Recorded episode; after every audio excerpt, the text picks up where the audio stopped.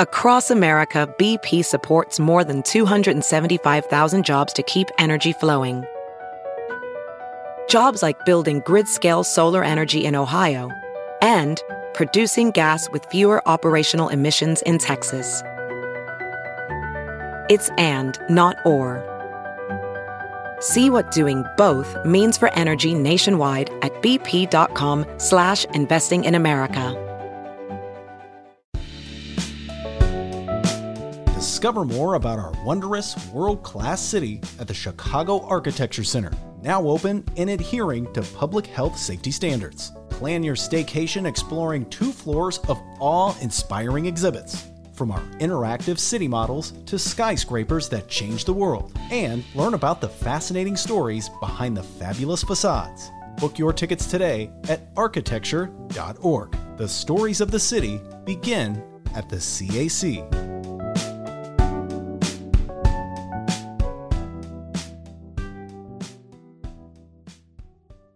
Let's get today's show going here. Before we go any further, we got to thank the following unions for sponsoring this program. Unions like the International Brotherhood of Electrical Workers, Local 9, the International Union of Operating Engineers, Local 150 are sponsors, as well as our dear friends at the Chicago Federation of Labor. Hey, everybody. Let me tell you about voting by mail. Voting by mail ensures equitable access for everyone. Normally, vote by mail applications are filled out online or in person. This creates a burden for people with limited access to transportation or internet services. Disproportionately, the elderly or people of color who are among those at greatest risk from COVID 19. Because of the pandemic, a law was passed in Illinois for November requiring vote by mail applications be sent to anyone who voted in 2018, 2019, or the 2020 primary. This falls short of what is needed, particularly since these elections saw low turnout. We need to expand access. Mail in voting is the best way to ensure everyone's voice can be heard safely. We can help expand voting access in Chicagoland by asking officials to send every eligible voter a vote by mail application. So, visit votemailchicago.com. That's votemailchicago.com for call scripts and a petition. One more time. Vote. V O T E. Mail.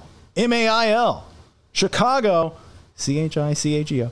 Dot com to make sure that every voter in Cook County has safe and equitable polling. That's correct. Heads up, wicked construction going on uh, at my place today. I think the fellers are on lunch break right now because uh, there's not much going on. But ever it woke me up this morning at like seven, just bang, bang, oh, just yelling and all kinds of construction. They shut my water off. So uh, if you hear that in the background, that's what that is. Ben, how are things going uh, in the attic, by the way? Let's get an attic update. You know, it's kind of quiet in the attic today, G. Uh, the windows are closed, uh, so I can't hear the brown line, and there's no activity at the porta potty. Oh. I'll uh, bring you updates as they become available. This is Ben Joravsky reporting into the Dr. D News. Back to you, Dr. D. Thank you very much. All right, uh, we ha- we'll do the request here. Pat Rod says, "See if Ben knows the song "Go All the Way" by the Raspberries." Do you know that song? Uh, can, can I pretend I don't know it? And so I will like have a shred of dignity left over for me. Well, why? What's I actually know that song? I do know that song. I've never heard of that. Tell us a little bit about Well, this song. All right, I'll tell you a little bit about it. It was it came out uh, approximately 12 years before you were born. I would say it was 1972, or early 70s. I remember driving around in my friend's car. Uh, gas was like 37 cents a gallon. Please go all the way to G G G. And I was like, oh, that's such a great song. I was 15 years old. Oh, I love the raspberries. I'm a little embarrassed to admit any of this. Any of this. As you I should do be. know. When you said that song, I'm like, oh yeah, memories. I can't believe I didn't know summertime blues immediately. Yeah, I knew You that know, from actually. yesterday. Mm-hmm. You you knew that? I think I've heard like a. no cure for the summertime blues. G G G G G G. It like came to me afterwards. Getting old, folks. is no joke. The Ben Joravsky Show starts now.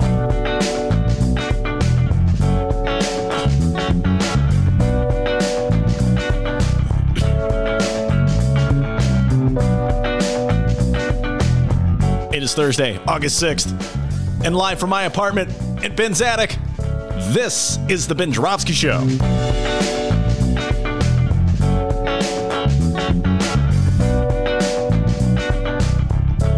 Today on the program, Ben Joravsky talks TIFs, and it's another cannabis conversation with Lisa Solomon and Eddie Armstrong.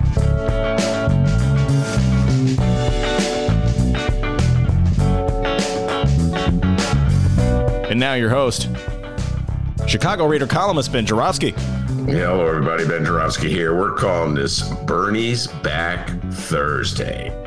And here's why. Got a pre- press release this morning, D, from Bernie Sanders. Senator Bernie Sanders himself personally sent me a press release. You take ten about that? percent of the other ten percent, and that gives you ten percent. Yep, that Bernie Sanders. Been a long time since I got to hear Dr. D do his Bernie Sanders. I've missed it, quite frankly. Well, I've missed Bernie this- Sanders, quite frankly. I with you 100%. Uh, but this was a press release from Bernie's Senate office, not his presidential campaign, because as we all know, his presidential campaign campaign is over.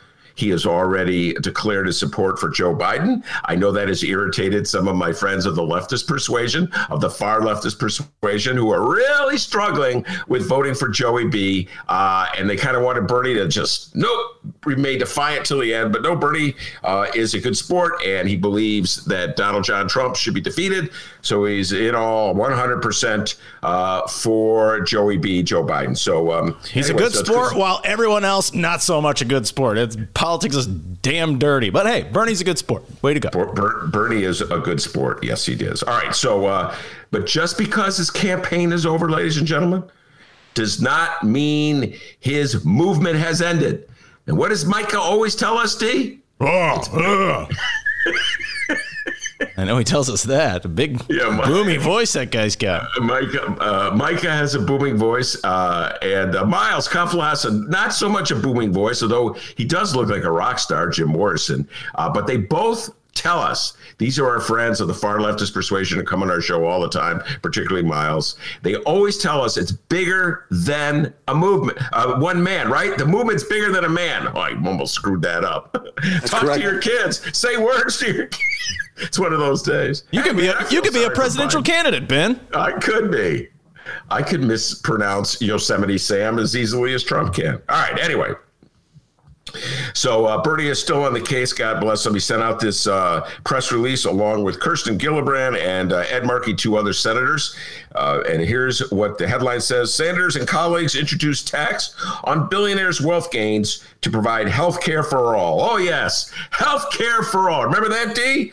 Uh, that was the big talk last summer last summer. God, I can't help myself. I keep hearing that butter cow guy. Last summer, when uh, the debates were going on, everybody was trying to, you know, figure out a way to promote better health care, uh, health care for all, without alienating swing voters in Wisconsin. Remember that, D? And Amy Klobuchar was saying, "You're gonna lose if you provide health care for all. You can't. We can't win with that."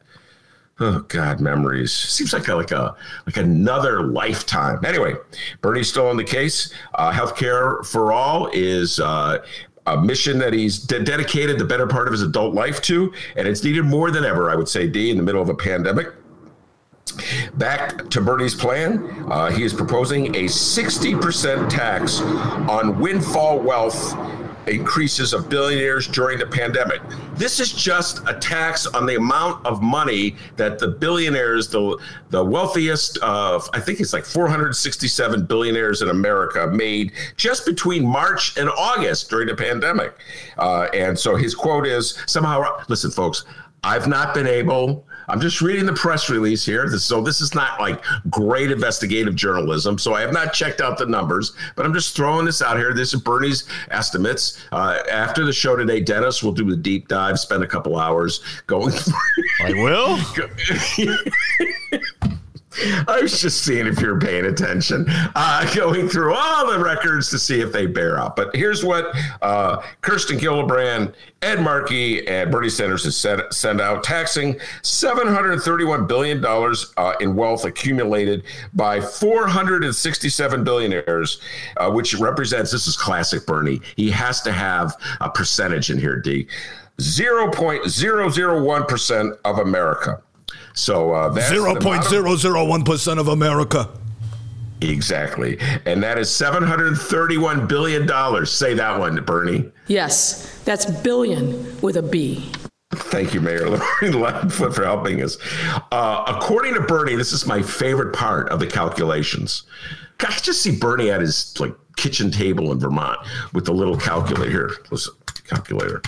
Hear the sound of the calculator, D. Man, you are bringing it on these sound effects today. That's that's stellar. radio. That's stellar, Okay. buddy. Back in the old days, uh, we would do, announce baseball games and we wouldn't be at the park. So we would do things like, there's a base hit to left field.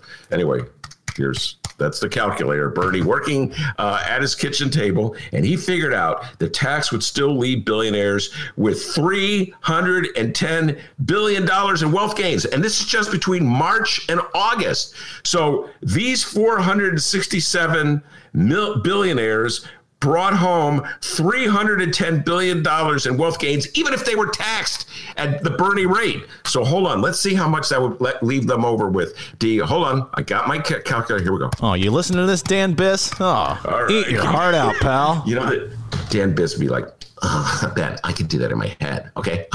Who needs a calculator? Danny Biss would be like, oh my God, a calculator. So 1980s. Anyway, that would leave you with $660 million. That's million with an M. So that's just the amount of wealth between March and August. Uh, if you made sure that these 467 billionaires paid the Bernie tax, uh, let's see who, how much would Jeff Bezos pay? You asked, uh, Dennis. Good question. 42.8 billion dollars. How much would Elon Musk pay? Excellent question, Dennis. 27.5 billion dollars. Now I know what you're thinking. I could read your mind. Hey, stop thinking about porno. Hey, I just went into your mind, and that's what I saw. that's not what I'm thinking about. Oh, okay. Stop thinking about LeBron James, all right? Concentrate on politics. Mark Zuckerberg, that's what you should be thinking about. He would pay 22.8 billion, 22.8 billion with a B, and the Walton family of Walmart, 12.9 billion. So if Bernie's tax was implemented, this is just the amount that the wealthiest people in America would pay for the last, what is it, four or five months? That's a lot of money, ladies and gentlemen, and it, that's that that's a lot of computers that we could buy. People, uh, the kids in the city of Chicago. That's uh, putting in all, improving all the uh, internet installations, uh, internet service throughout the city of Chicago. God, I'm having a Joe Biden day. Uh, yeah. So, uh, but Bernie wants to dedicate it uh, to healthcare, so I'm with him uh, 100% on this. Great idea, I think. Meanwhile, up in Wisconsin, trying to prevent this from ever happening, those dastardly Republicans that are up to their dastardly deeds. Oh yeah, Wisconsin, of course, key swing state uh, in our crazy electoral system. We talked yesterday uh, about uh, Mr. Professor Lichtman's prediction that uh, Joe Biden would defeat Donald Trump. Of course, what Mr. Lichtman did not take into calculation, did not take into consideration, is that we have an insane electoral college system, so that even if a vast majority of Americans vote to oust Donald Trump, he could still get to stay in the White House by virtue of winning Wisconsin. Winning, Wisconsin was the key state, uh, one of the key states last time in 2016 when Trump ousted, uh, defeated Hillary Clinton. So he needs to win Wisconsin to hold on to the White House and do whatever he can to keep things like Bernie's billionaire tax from becoming a reality. And how is he going to do that? The key to winning Wisconsin for Donald Trump means minimizing the black vote, which, as we all know, is overwhelmingly against Trump. I had a clip that I sent to Dennis. I don't think it worked about LeBron, or something LeBron James said. He's on my mind today because I heard him say this. You, did you get that clip, D? Uh, yeah, I found it here. Hold on. You don't Let's think it, if you it don't think it worked? Well, let's see. Well, you are having a Joe Biden day. It'll, it'll probably play some ads. Yeah, let's see. Dennis, play the LeBron James uh, tape. Uh, Yeah, it's got an ad first. Uh, so you know, you sent it to me like a minute before the show. Hey, come on. Huh? Come on, Biden. I'll just tell you what it says. LeBron James, the great basketball player for the Los Angeles Lakers, uh, was asked a question about Donald John Trump, and immediately said he didn't care what Donald John Trump had to say. Trump is upset because NBA players are taking a knee uh, during the, the the the season that's continued in the bubble in Florida. Almost all the NBA players are taking a knee uh, to protest against uh, p- racism and police brutality.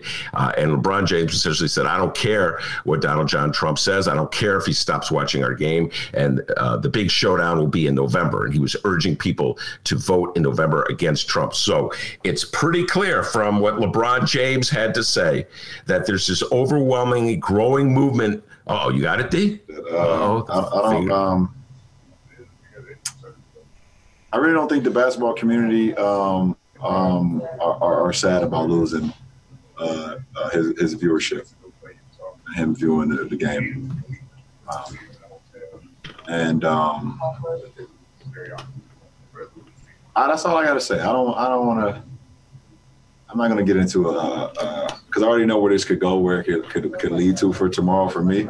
I'm not to get into it, but um, I think um, our, our game is in a, in, a, in, a, in a beautiful position, and we have fans all over the world. And uh, our fans not only uh, love the way we play the game, we try to give it back to them with our commitment to the game, but also respect, um, you know, what else we try to bring to the game and acknowledging, you know, what's right and what's wrong you know, and um, and I hope everyone, um, you know, no matter the race, no matter the color, no matter the size, would um, see uh, what, what what leadership that we have in our at the top in our country, and uh, understand that that November um, is right around the corner, and it's and it's a big moment for us as Americans. Um, if um, we, we continue to talk about we want, you know, better, uh, want change. Uh, uh, we have an opportunity to do that. So, uh, but the game is um, the game will, will, will go on without without his eyes on it. Uh, I, I can sit here and speak for all of us that love the game of basketball. Uh, we could care less. November right around the corner. Good job, D. By the way, can we everybody give a, a round of applause to Dr. D because that was quick. Thank you. Right Thank before you. the show, go, D, D here. Play. It's not like uh, when Dave Glowacz comes on and it's like an hour or two beforehand, so he has plenty of time to set Dennis up. So for that quick little, Dennis, could you play LeBron James? And you just send a link, and it could be like three minutes long. Yo, D, play that. Like, uh, okay. And I just hit play.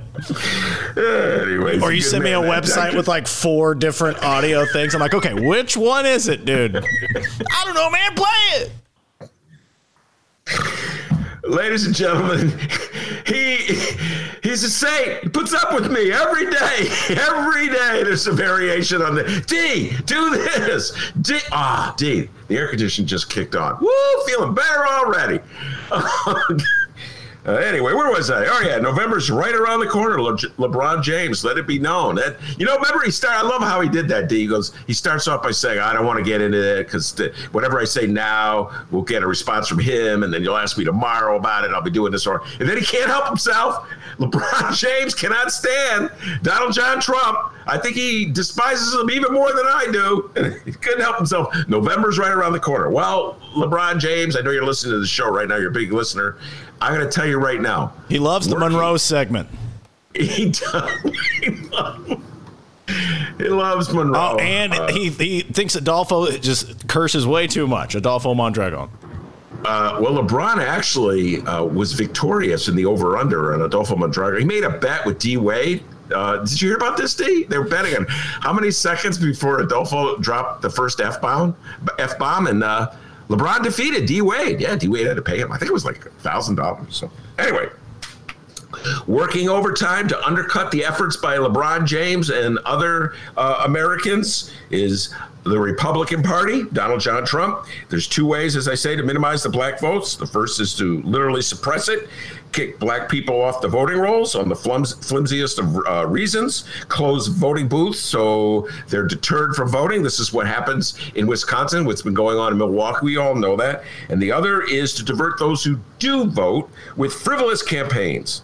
Hence, Kanye West of the birthday party. Uh, the man is clearly struggling with mental health issues. This is the latest from the New York Times. I'll just read this uh, to you. During appearance in South Carolina last month, Kanye West broke down crying. He later tweeted that his wife, Kim Kardashian, quote, tried to bring a doctor to lock me up. Amid his erratic behavior, his wife has, has spoken out about her husband struggles with mental illness, and Mr. West has publicly apologized to his wife for some of his comments. All right. Uh, meanwhile, some about two months ago, uh, Kanye West launched his presidency, his campaign for presidency. Uh, he explained that he was going to use a Wakanda like management approach, referring to the ficti- fictitious country from Black Panther. He is his running mate is Michelle Tidball, a self described biblical life coach based in Cody, Wyoming, where the West have a ranch. Ms. Tidball, according to TMZ, once advocated making beds and doing dishes as a way to treat mental illness. So that's Kanye West's running mate. That's his campaign. Uh, it was something that erupted out of at a press conference about, I forget, about a month or two ago. Um, I don't think Kanye West himself has made one move in the direction of making his campaign a reality. And yet, up in Wisconsin, there are efforts to gather the signatures they need to put Kanye Kanye West's name on the ballot uh, as a presidential candidate. And it turns out, we talked about this yesterday. There's more details in today's New York Times that Guess who's running that effort? Republican operatives. I read you the lead. The effort to get Kanye West on the ballot as a third party candidate in several states is increasingly looking like an operation run by President Trump's allies and Republican activists uh, that is aimed at diverting votes from Joe Biden. The strategy became overt on Tuesday when Lane Ruhland, a lawyer who has worked for the Trump campaign, delivered ballot signatures to Wisconsin election officials on behalf of the West campaign. The Milwaukee Journal Sentinel also reported that at least five other people connected to Mr. West's Wisconsin bid are active in the Republican Party or are Trump supporters. Several other per- people active in the party include Mark Jacoby, an executive at a company called Let the Voters Decide, which has been collecting signatures for the West campaign in Ohio, West Virginia, and Arkansas. Mr. Jacoby was arrested on voter fraud in 2008 while he was doing work for the California Republican Party, and he later pleaded guilty to a misdemeanor. What did Donald John Trump have to say about this? Well, once he wiped the smile off his face, he said that he had no knowledge of what Kanye West was doing. He also spared Kanye West the type of criticism he usually unleashes against anyone who poses him, as Mr. West ostensibly would be doing. Yeah, that's the big joke. As if Kanye West is actually running, legitimately running, and as if he's running against Donald Trump. Donald Trump knows that the only reason Kanye West serves any purpose in this coming election is to siphon votes from Joe Biden. Look, I know there are lefties out there who will never, ever, ever vote for a centrist like Joe Biden. I know it, D. I know they wouldn't vote for Hillary Clinton. I know they wouldn't vote for Barack Obama. I know they wouldn't vote for Bill Clinton, John Kerry. I know this. I live among many lefties, hardcore lefties. Okay? But just to give them an option, just to make it easier for a few other voters not to vote for Biden, Trump and his operatives are propping up Kanye West. Folks, this is the most hardball, machine style politics you can imagine. This is straight out of the Michael Joseph Madigan playbook anything to protect those billionaires from Bernie. We got a great show today, everybody. Yes, indeed. Yeah. Armstrong will be here. Come on. Woo! Yeah, man, I'm all fired up. Man, I saw that Kanye West shenanigans. I'm like, you know what? I don't want to hear it. Republicans in Illinois weeping over Michael Madigan. Why aren't you criticizing what the Republican Party is doing in Wisconsin? No, they're sobbing over Michael Madigan. Remember when my, that kid wanted to run again for alderman against Michael Madigan's candidate down in the 13th ward? Remember all the crying the Republicans had? The Tribune was weeping article after article about how could he play these dastardly machine politics. How could they deny voters the opportunity to go one on one against machine operatives and machine aldermen? This is just a, dastardly attack on our democratic principles, small d democratic principles. But they're awfully silent when Trump's operatives are Wisconsin propping up propping up Kanye West to try to divert votes from Joey Biden. Anyway, uh, Eddie Armstrong will be here. He's a former state rep uh, from Arkansas. Used to be the uh, the leader of the Democrats in the state house in Arkansas. He knows a thing or two about dealing with Republicans in a Republican uh, uh, led uh, House in a Republican led legislative body. So we'll be talking to him about politics. Uh, he's also got a cannabis country. We're doing some cannabis, uh, excuse me, a cannabis company. So we'll do some cannabis conversation. And he's an Arkansas um, man, is that right? Like you said? Well, he now lives in the city of Chicago, but he's from Arkansas. and uh, maybe he has some, maybe you can uh, bring up your uh, your latest uh, riff on Bill Clinton with him. Oh yeah, I already brought it up to him when I talked to him yesterday. I win, ladies and gentlemen. I wrote it for the reader yesterday. Uh, I am so sick and tired of of William Jefferson Clinton, Bill Clinton. Cut the cord. Come on, Dems, cut that cord. You should sever yourself from Bill Clinton. He's nothing but an anchor that's dragging the party down. And let him hear your Bill Clinton impression, you know? uh, I like Eddie Armstrong. Uh, Eddie Armstrong's outstanding young politician uh, from Little Rock. And had a childhood sweetheart uh, in Little Rock. Now, you're kind of doing Obama there, but uh, work on it. Yeah, Work on it before he comes on and let him hear that Bill Clinton. Wait, hold on. Here we go. Hold on. Hold on. Uh, I love Dr. D. There it is. Dr. D. Dr. D and Eddie Armstrong are two of my favorite people. Yeah, get that southern draw. sweetheart. Get that southern draw in there. Let's really uh, make him happy. Uh, you know, uh, I, I love Dr. D. You know, Dr. D played that LeBron, that LeBron James tape. It was really masterful radio. He must have gone to radio school. That's Bill Clinton, all right. But you're right. Somehow or other, Barack Obama, uh, peanut butter cup. D, I'm trying, man. I'm trying my imitation. I gotta broaden them. You know what I mean? Yeah, I got the uh, Valley Girl. I gotta go beyond that. All right, got to feature and stand up. Well, let's hear that Valley Girl real quick. Fred, Fred on the live stream chat loves this. the Valley Girl. Yeah. Um, like uh, I'm voting for Kanye because I believe in the birthday party and I don't trust any politicians. Yeah. All right, that's enough. That's enough. That's enough. Kardashian. yeah, that's my Valley Girl. Which I kind of use for everybody, by the way. You ever notice that, D? Yes. Anyway, what's the news, young man? I know you got news, huh? Oh, you're not gonna call me Doctor Doobie, huh? Oh, wait, I'm sorry. I forgot.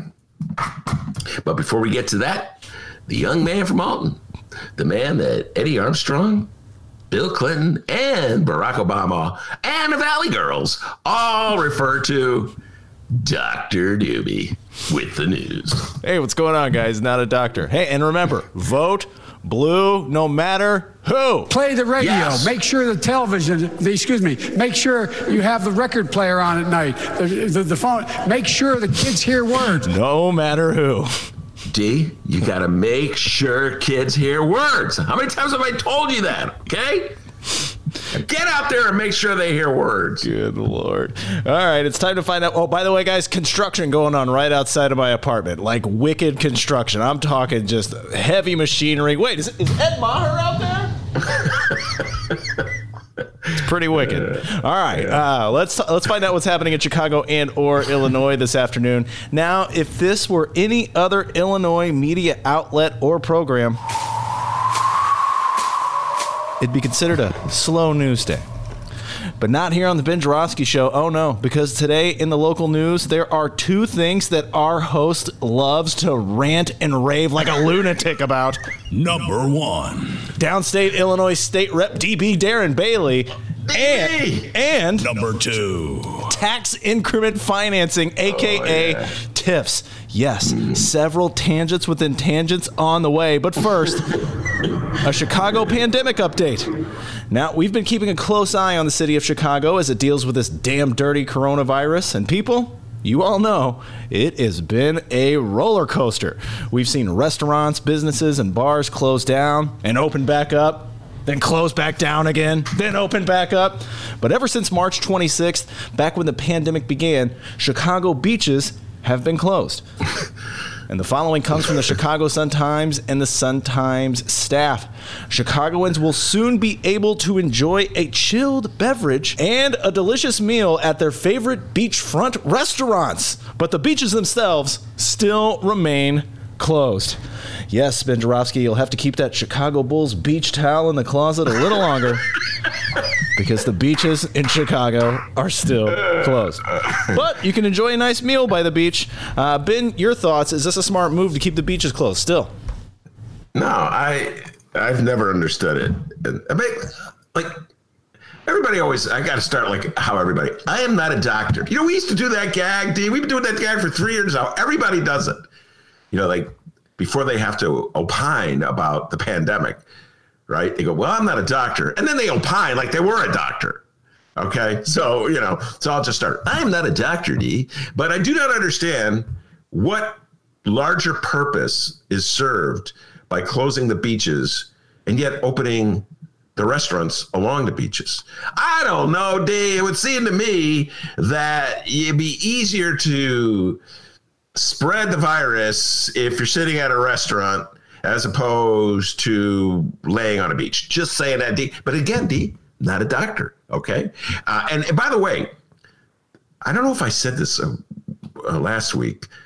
I'm having those Joe Biden moments. I can't remember what I said last week, but I had a couple friends come over to the house and they were telling me about we were all social distancing. Just want to let you know, spread out around. Yeah, don't come arrest him, Lori. Hold on. Get out of here. Uh, but that was me getting arrested. Uh, so they were telling me about how they went swimming. They're not from Chicago, so they they they met up with some friends that they had in Chicago, and uh, the friends said, "Hey, let's go swimming." So they t- took an Uber, uh, the these people being of the millennial persuasion, D, uh, to the uh, lakefront, and they went swimming off of the dock or at Belmont Harbor, and they were laughing. They were saying that uh, the water was polluted. You know, I mean, there's a lot of boats and a lot of uh, gasoline trails, uh, and uh, it was kind of scary with the boats around them. But there were dozens and dozens of people on the rocks jumping into the the harbor, as polluted and smelly as the water may be, because it was a really hot day that day.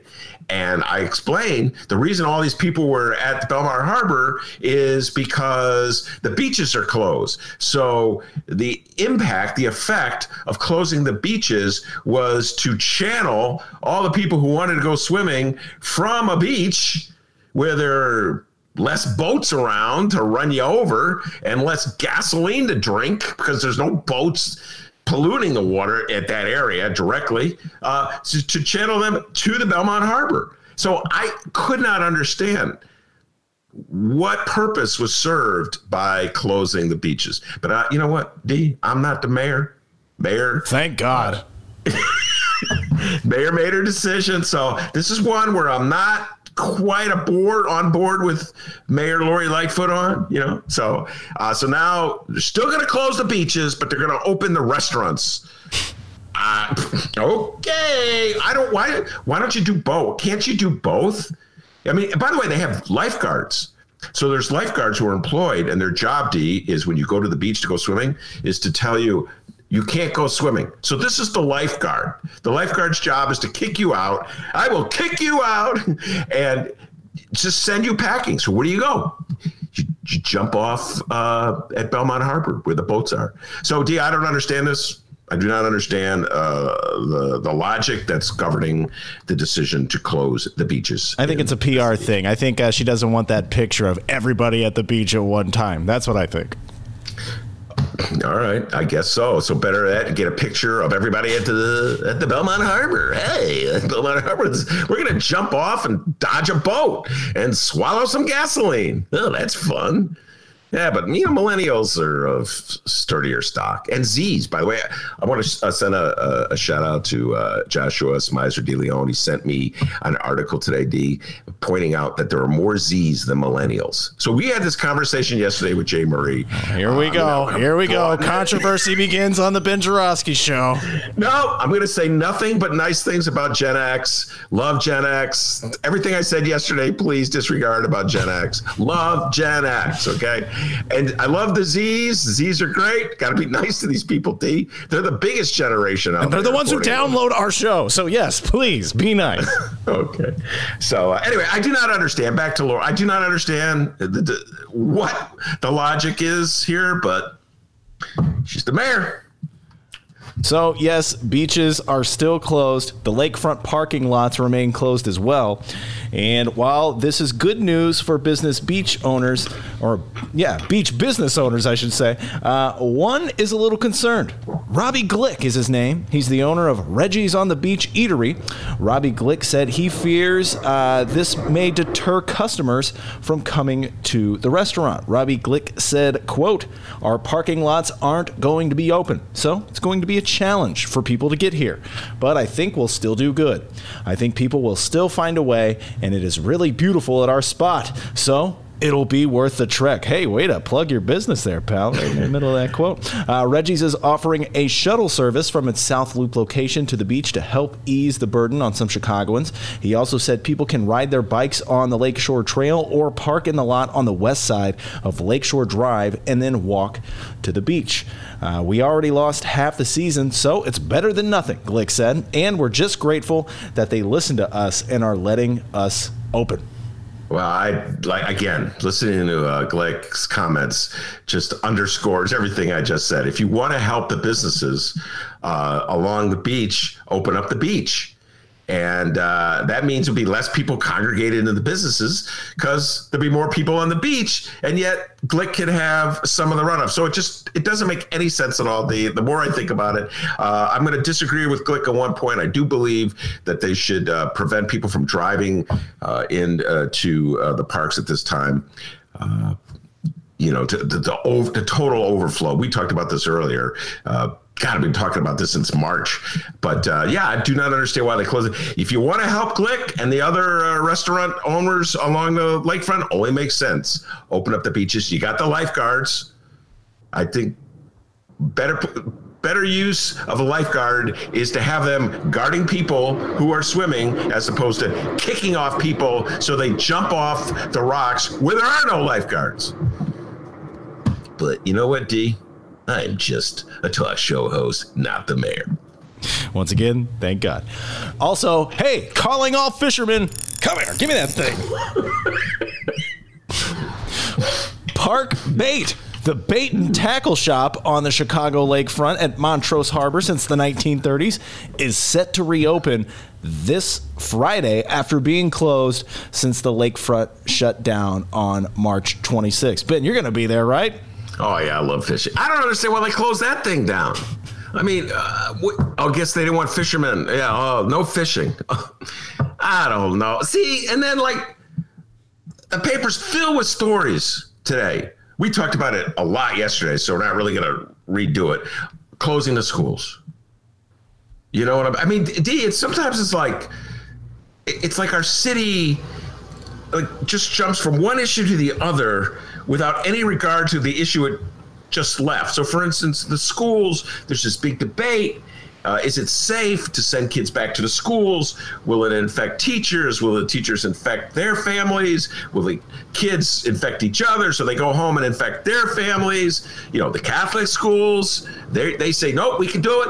We're going to open some a few suburban school districts are saying we can do we can open chicago says nope i'm sorry it's it's too dangerous so we have this you know this focus on the schools But a lot of people in the in the papers today were very critical of Lori Lightfoot uh, for closing the schools. They think that she was bowing to the pressure of the Chicago Teachers Union. In other words, there was no reason uh, to, I just think people are looking for an excuse to beat up on the Chicago Teachers Union. D, if I can take this tangent within a tangent, the Chicago Teachers Union is so reviled by sort of like mainstream Chicago.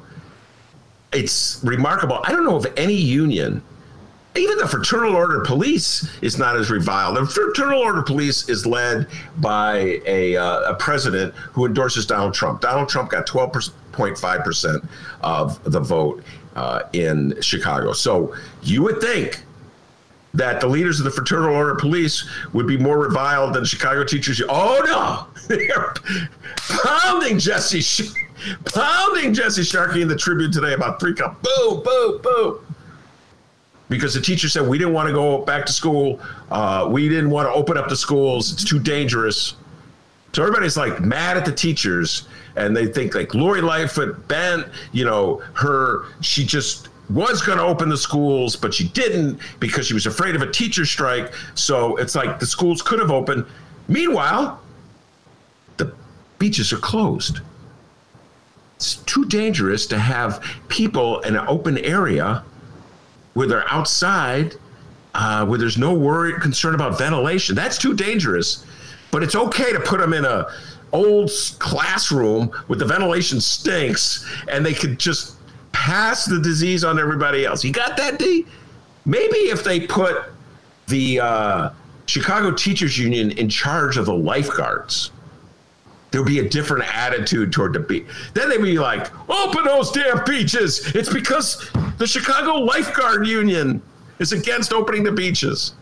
Anyway, I would say that the opposition to the Chicago Teachers Union in the city of Chicago is perhaps stronger than the concern about health. I'm just throwing that out there, D. I'm just saying the mainstream Chicago cannot stand the Chicago Teachers Union. All right. Once again, the bait and tackle shop on Montrose Harbor, Park Bait, will be open this Friday. Oh, I think I got one. I think I got. Oh man, it's just a damn boot. Should have never closed it in the first place. Threw it back in the water.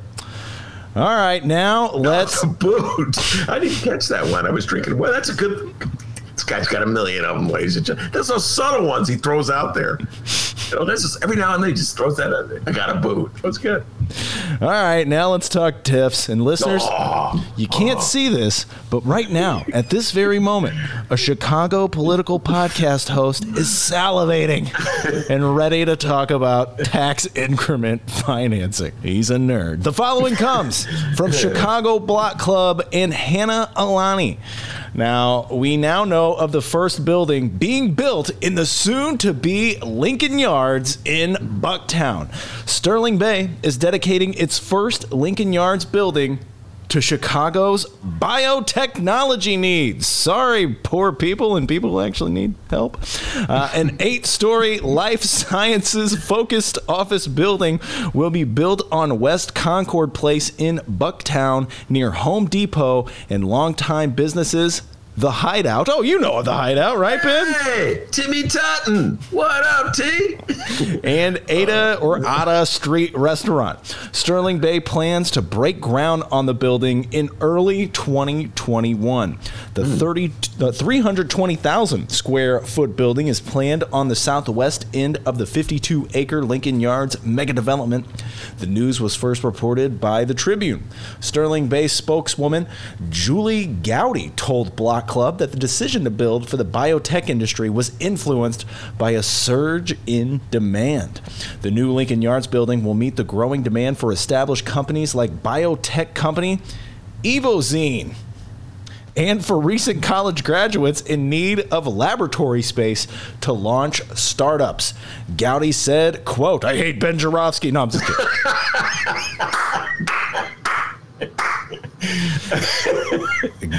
Gowdy said, quote, by creating this lab space here in the city, we're hoping we can help the city retain those companies that in the past have had to leave because they don't have the resources to stay.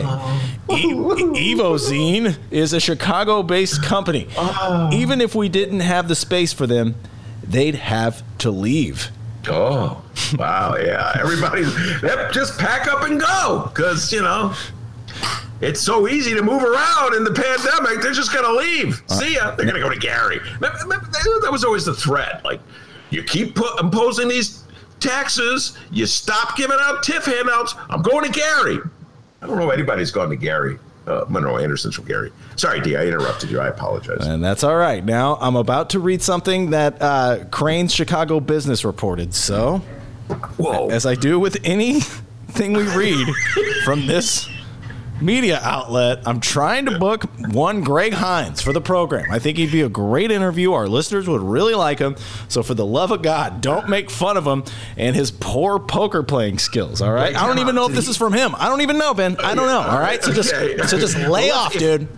If poker is in the lead, we know it's from him. If there's a if there's any reference to uh, you know five card stud, we know it's a Greg Hinz story. So go ahead. Crain's reported that the biomedical and biotech sectors accounted for 44% of $877 million in funding raised by 942 startups spun out from Illinois universities between 2013 and 2017. But the number of local facilities available for clinical tests hasn't kept up. In 2018, the 12.5 million square feet of commercial lab space in the Chicago area was only 1.2% vacant. Crain's reported. Way to go, by the way. You're not insulting Mr. Hinz. Uh, the vacancy rate in Boston, by contrast, was 4.5%. All right, now we go to Alderman Brian Hopkins. Ben of what ward? Come on, come on, D number two. Number two. You're right. Still a huge nerd. Okay. Alderman Brian Hopkins said in a press release that the new building will address this need. Here's the quote from oh. Hopkins. Quote, I hate Ben Joravsky. No. Once again, just kidding. Oh Lord, Hopkins Hopkins said, quote, the propaganda. this new this new life sciences building will serve as a cornerstone at Lincoln oh. Yards, creating good jobs Okay.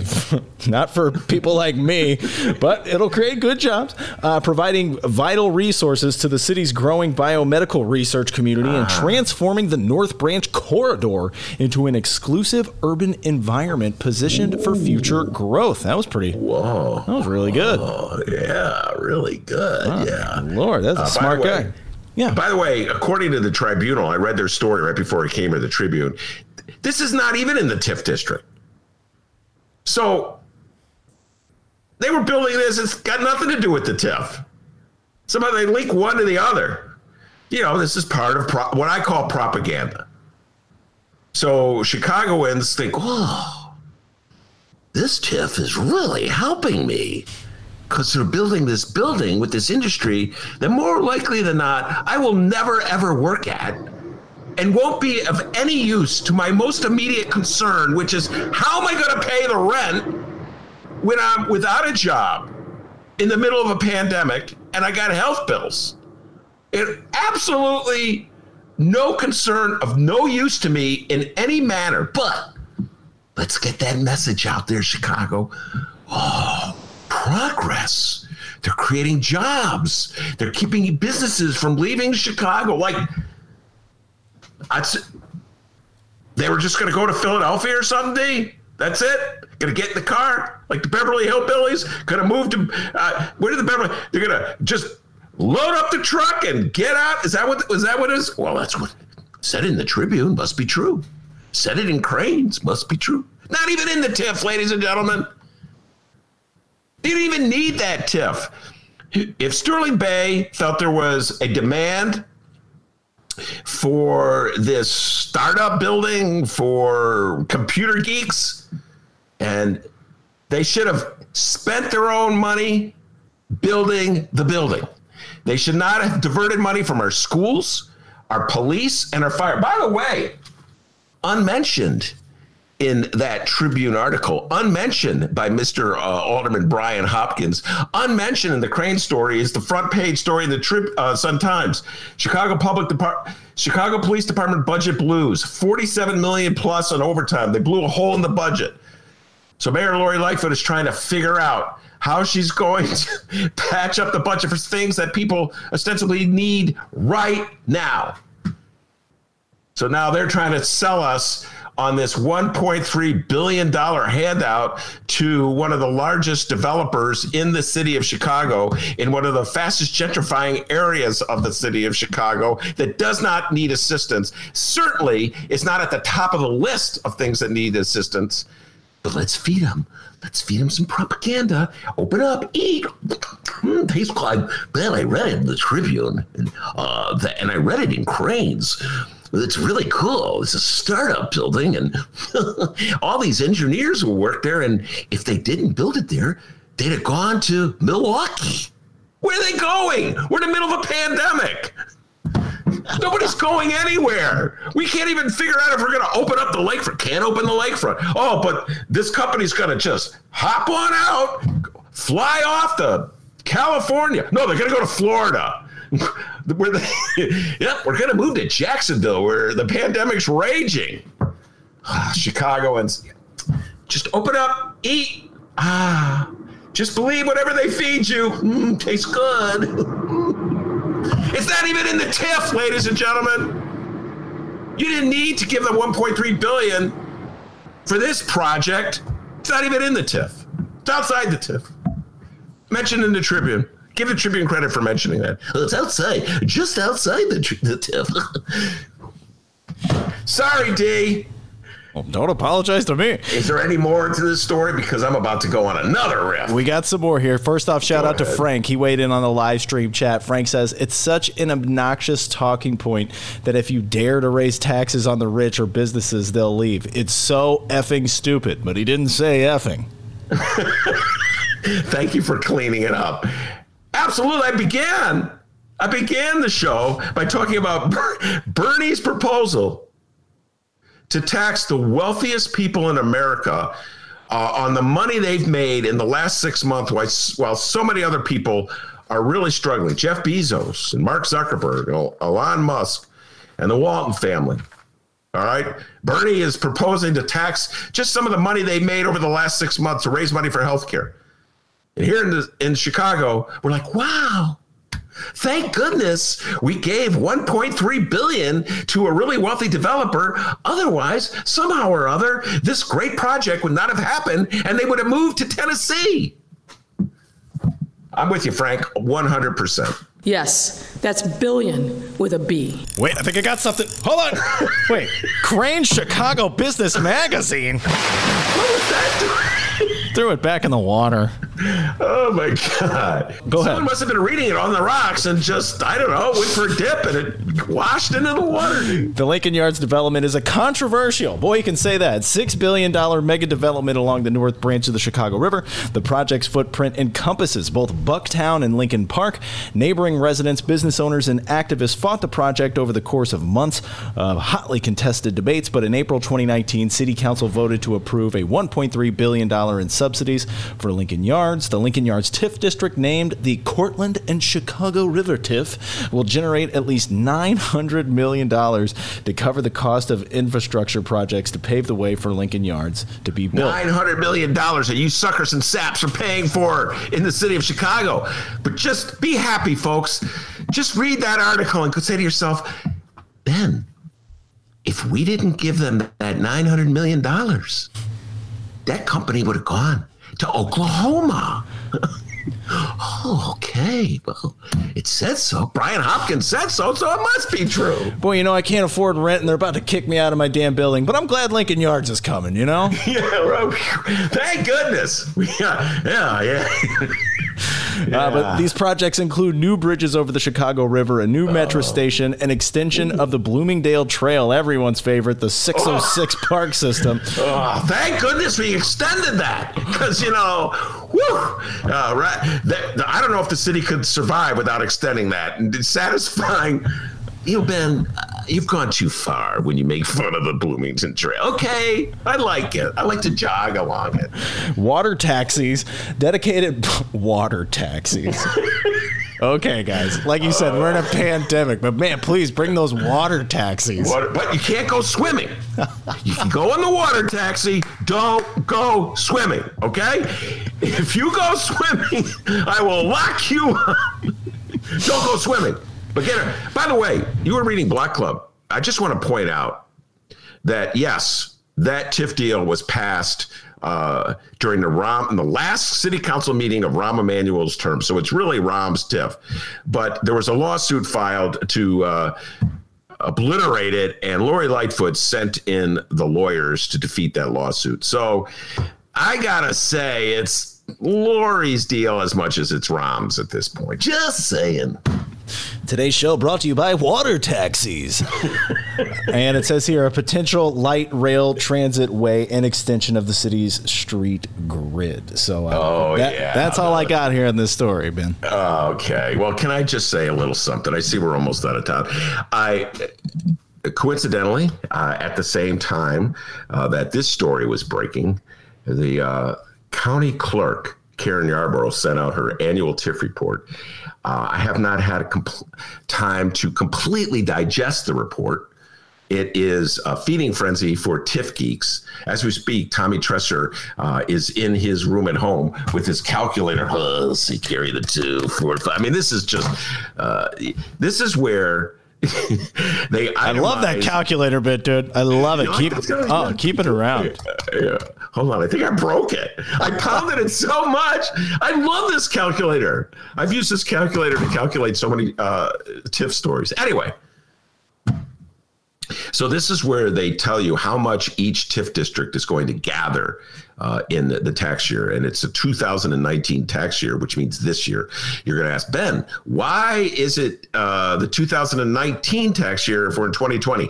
Anything they can do to keep you confused, they will do when it comes to taxes. Okay, so don't ask questions. Uh, but uh, anyway, the city of Chicago, uh, the TIF districts in the city of Chicago will gather 926 million in this year alone. That's up from 841 million last year. That is a lot of money. And that particular Cortland Chicago River TIF, uh, it's in its first year of existence. It gathered 3.3 uh, million dollars, almost 3.4 million. Every year it's going to go up. Essentially, Sterling Bay, the big property tax, the big property owner in that area, uh, instead of giving its property tax dollars uh, to the city and the county and the school district, et cetera, is getting to spend it on himself, its own project. So good deal for them. Happy for them. Okay. But not a good deal for the rest of us. $926 million. Uh, that's the, uh, the amount of money that is going to go into each TIF district. And uh, yes, I rant and rail about it, D, because one, it drives up my uh, property tax bill, which I managed to pay. Thank you very much. Uh, and uh, it drives up the amount I pay every year in property taxes without giving money to the things I really want to fund, like public schools, like fire and police. Yes, I'm old school. I believe in having uh, a police department, but I also believe in better training for the police department. So how about better training for the police department? Nope, no money for that because it's going over to the TIFs. Pensions, uh, take care of old people. Nope, can't take care of old people because it's going to the TIFs. Got a huge budget hole. Let's not even discuss the TIFs. Let's pretend they don't exist. Instead, let's talk about that bioengineering building they're building right near the Home Depot on the Chicago River. It's going to be fantastic. It's going to keep companies from leaving for Portugal or wherever they were going to go in the middle of the pandemic. So, yeah, this report just came out, D. 926 million in Chicago, the TIFs. That's a lot of money. Uh, my advice to Lori Lightfoot, not, that she's taking advice from me, uh, is that she uses as much of that money as possible to get us through the next year with the pandemic, uh, pay off our basic obligations because we're facing some serious challenges, obviously. But you got 926 million. And I would say dealing with the realities that people in, in Chicago are facing right now with potential evictions, with unemployment, with not knowing where the money is going to come in for a next month of expenses, dealing with that reality, not going to be able to go to school. Dealing with that reality. And if you can't go to school, a lot of people can't go to work.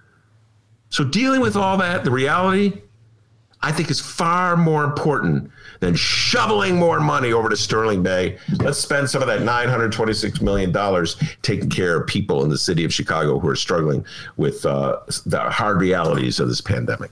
All right. Well, no surprise, our local news segment was taken up pretty much by Ben ranting on TIFs, but we have some Darren Bailey news, uh, the downstate day rep. We're going to be discussing that at the uh, end of today's program because uh, we got guests we got to talk to. All right. We got a cannabis conversation coming up Yes, here. we do. But we want to remind everybody to follow us on social media at Benny J Show, B E N N Y, the letter J Show, on Facebook, Twitter, and Instagram. All right, you can do that.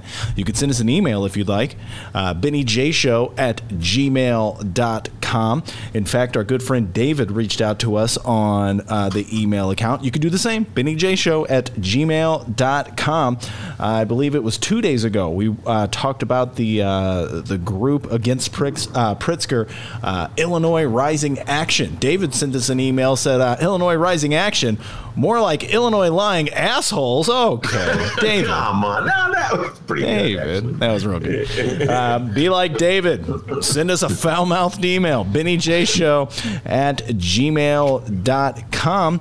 Also, uh, we suggest, if you haven't yet, check out the latest Chicago Reader column from Ben Joravsky. This week, he's riffing on Bill Clinton. He's been doing it all week. Cut the cord, he says here. Uh, ben says, I'm so over with this guy. That's right, Bill. We're breaking up. He's breaking up with Bill Clinton, guys. Go check out the latest Chicago Reader column from Ben Joravsky at thechicagoreader.com. And while you're at it, turns out. I mean, Ben earlier said he was old school. He can really take school out of that sentence. He's old. He's been doing these columns since the 90s, guys. So go check this out. Uh, 80s. Okay, I was trying to help you, but yeah, okay, you're even older. Uh, go check out his columns. Uh, look at the Benny J archive. You can read his columns all the way back. I think this goes to like 1990. I think they were just whoever was in charge of this was like, all right, I'm done for the day. this guy's done a lot of columns, so I think they capped it at about 1990, 91. Uh, a lot of very interesting articles. It's really cool too when you go back and look at uh, you know what Ben was talking about, and then you know say you uh, read something uh, about uh, I don't know uh, a politician who's doing something now, and you know they're like Pat Quinn, for example. I know you've talked with Pat Quinn a few times uh, in the 90s, and, you know, then he became governor. It's just really interesting. So go check out the archive from Ben Joravsky as well. And you can leave us a voicemail. It's true. It's damn true. 708 658 4788. That number again, 708 658 4788. Call the Ben Joravsky Show. We're not going to answer, but leave us a voicemail. That's what we want you to do with this phone number. Leave us a voicemail, and there's a good chance we will play your voicemail on the program.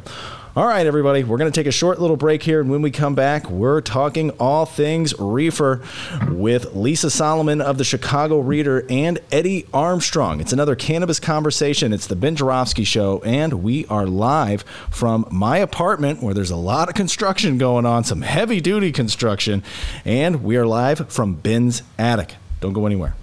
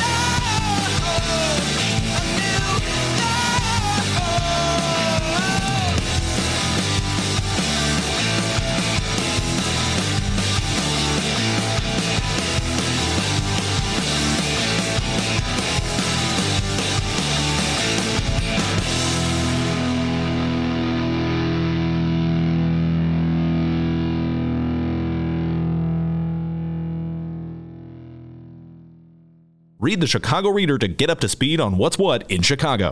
Culture, food, arts and entertainment, weekly concert listings, weekly event listings, the environment, travel. I can continue, but you get the point. And for all of you Chicago political junkies, raw weekly columns on real city politics from Maya Dukmasova and our very own Ben Joravsky. The Chicago Reader, free to the public in newsstands throughout the city and online at chicagoreader.com. Read it now and be a more informed Chicagoan.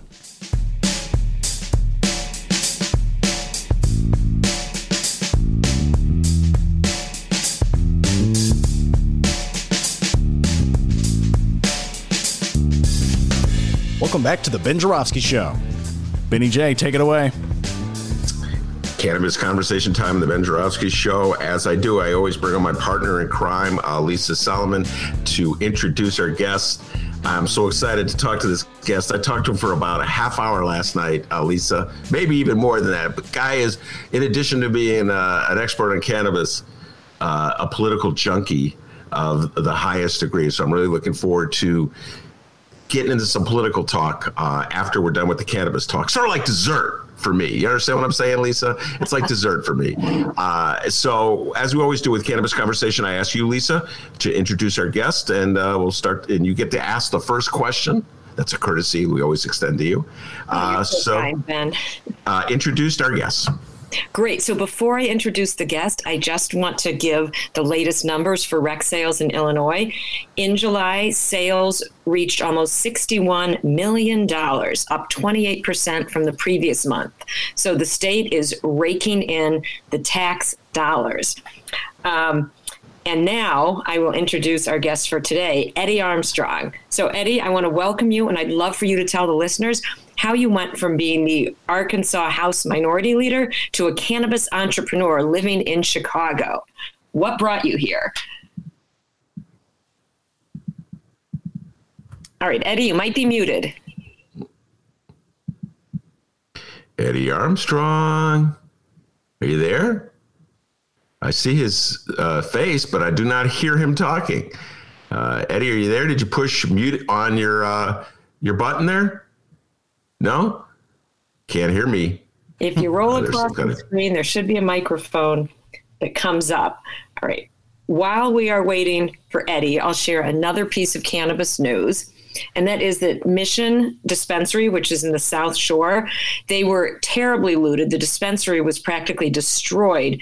They just reopened after a two month rebuild. So we're happy that patients in that area can get their medical cannabis again. Yeah, I saw that. Uh, I saw that in the paper, uh, Lisa, uh, and um, yeah, that whole area of the city. It's, it's one of the f- most underserved areas of the city. So when they lost that dispensary, is a big deal. Going back to what you said about the sixty-one million dollars, that was just sixty-one million dollars for the last month, correct? Uh, the month of July, right? Am I, am I right about July July. or? Ju- Yeah, That was in July. And, uh, June was 47 and a half million. Um, yeah. So the state is getting more and more money in there. I know Eddie's trying to hop back on. There he is. Eddie Armstrong, are you there? Yes, what a botch of an introduction. But Lisa, I heard your question, and Ben, thank you for having me on today. the power of technology. You just never know when you think you got it all right, you don't. But um, thanks for having me on. And to your question of what led me from politics to cannabis and my adopted city of the beloved Chicago and this great state um, of Illinois. Um, I would just soon start with saying that my career has always and forever will be based um, in service. Um, I started, you know, very young with community service and leadership as my platform. When I realized I wasn't making adequate grades, um, and then the background of my environment that I grew up in in the mid '90s, um, you had um, Little Rock, Arkansas, leading the country, unfortunately, as the murder capital of the world um, per capita. Um, so the stories that I'm hearing today in Chicago and have been hearing over the few years I've been here are not unfamiliar to me, but I'm still committed to service.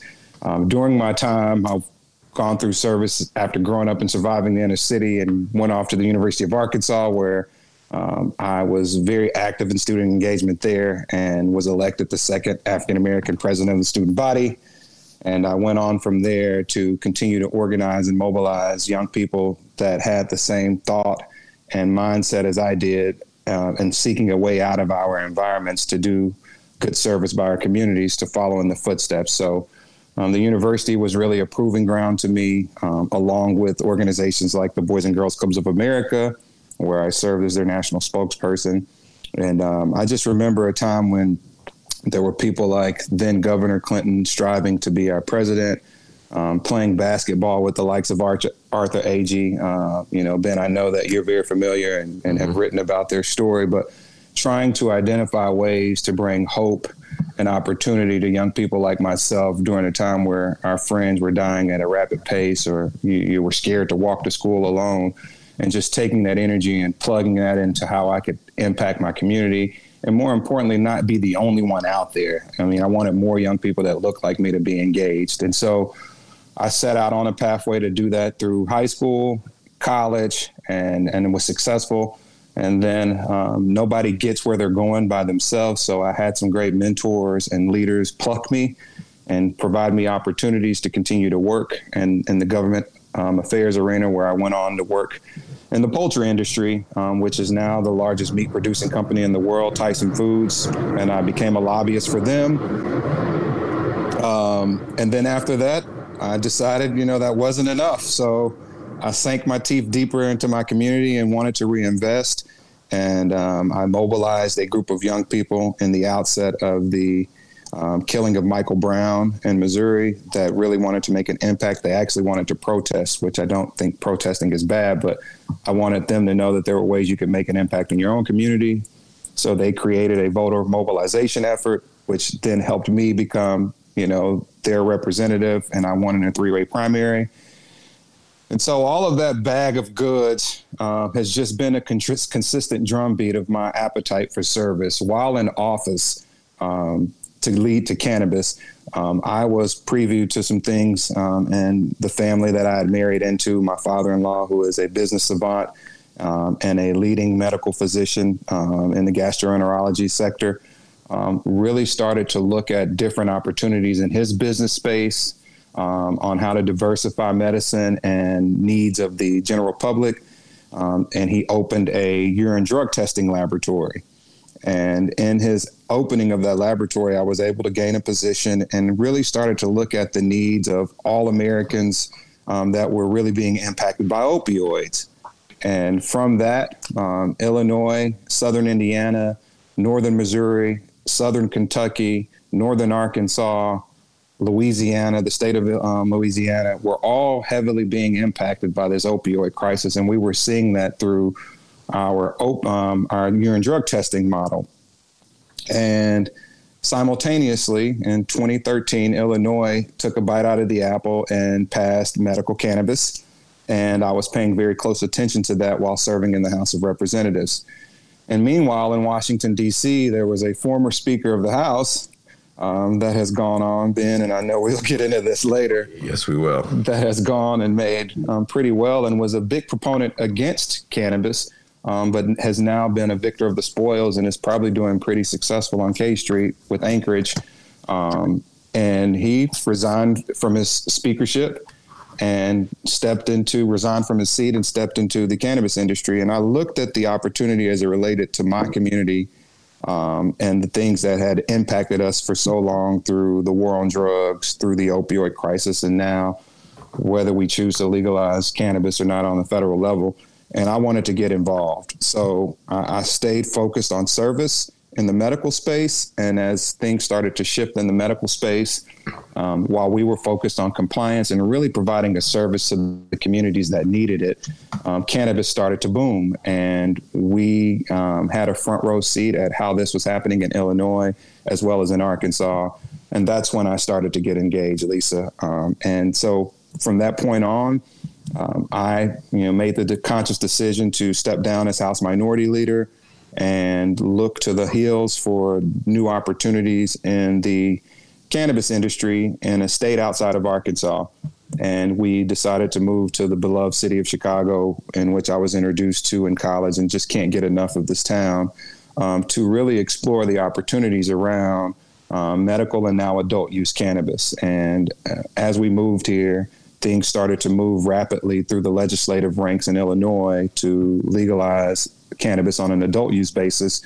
And we felt we were in the right space to create a company that provided a service to consult new groups that wanted to engage in applying for licenses to grow and or sell cannabis, but more importantly, um, to provide a vehicle that would allow for access to healthcare professionals and the general public investors that had an interest in investing in cannabis but didn't have an avenue to do so. So we wanted to meet that need, hence democratizing the green rush and the development of our equity crowdfunding platform, which does exactly that. We bring deals to our platform, we market those deals to investors, and investors will have an opportunity to invest in new budding companies, no pun intended or pun intended, uh, that are coming into the cannabis industry space. Think of it as the picks and shovels um, VC for the gold rush. And we want to be that for the green rush through our crowdfunding platform, which we think is a real differentiator. But that's the short and sweet of what got me from politics, uh, Arkansas, to now um, Chicago. All right, Eddie, before uh, I turn it back to Lisa to ask some questions about your business model, let me just say this. Uh, the man that uh, Eddie Armstrong was alluding to was John Boehner, former uh, Speaker of the House, uh, representative from Cincinnati, I want to say. Eddie, I'm doing this off the top of my head. I believe he's from Cincinnati. And he was uh, adamantly uh, against the legalization of marijuana for most of his political career. Uh, was a leader of the Republican Party uh, that resisted all efforts to legalize uh, marijuana or cannabis. Uh, is still the Republican Party is still uh, leading the way opposition to federally legalizing cannabis. Just pointing all this out, and so this is me speaking, not Eddie Armstrong. The blatant hypocrisy of a Republican politician spending his entire career as a part of a party that is continuing a war on drugs, is locking up people, mostly black people, for doing something that everybody does. Uh, turning right around as soon as you can, go to the front of the line to make money off the legalized cannabis industry. Eddie Armstrong, I have a hard time sitting here on our show. We do what we can to promote uh, black entrepreneurs in the cannabis industry because fair is fair, in my humble opinion. Black people got hit the hardest by the war on drugs all these years. So now it's legal. Now, now suddenly we're so yeah we're we're we've dropped the pretense that there's something really wrong with it. We were all these years we pretended there was something wrong with it. Now we're like, oh no, there's nothing wrong with it. John Boehner's in on it. So this Well, is just that I stands out to it, me Eddie. right now. No, you're fine, and that stands out to me right now.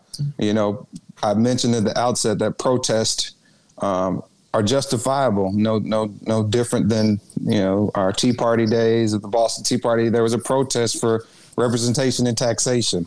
You know that unrest brings out this this opportunity for attention to be shined on things, and I took that perspective very seriously as an elected leader with constituents that may not have agreed with the devil's drug or this this bad you know omen on it. I'm a southern you know black baptist young boy raised with grandma that would you know probably wear me out for you know having a joint. But all of that to be said this industry is booming yes. It's an it's an amazing opportunity for those that are engaged. It's a new industry with tons of money. As she just mentioned 61 million up 28% expected to maybe hit a billion in one year in the state of illinois uh, but who's making the money off of that?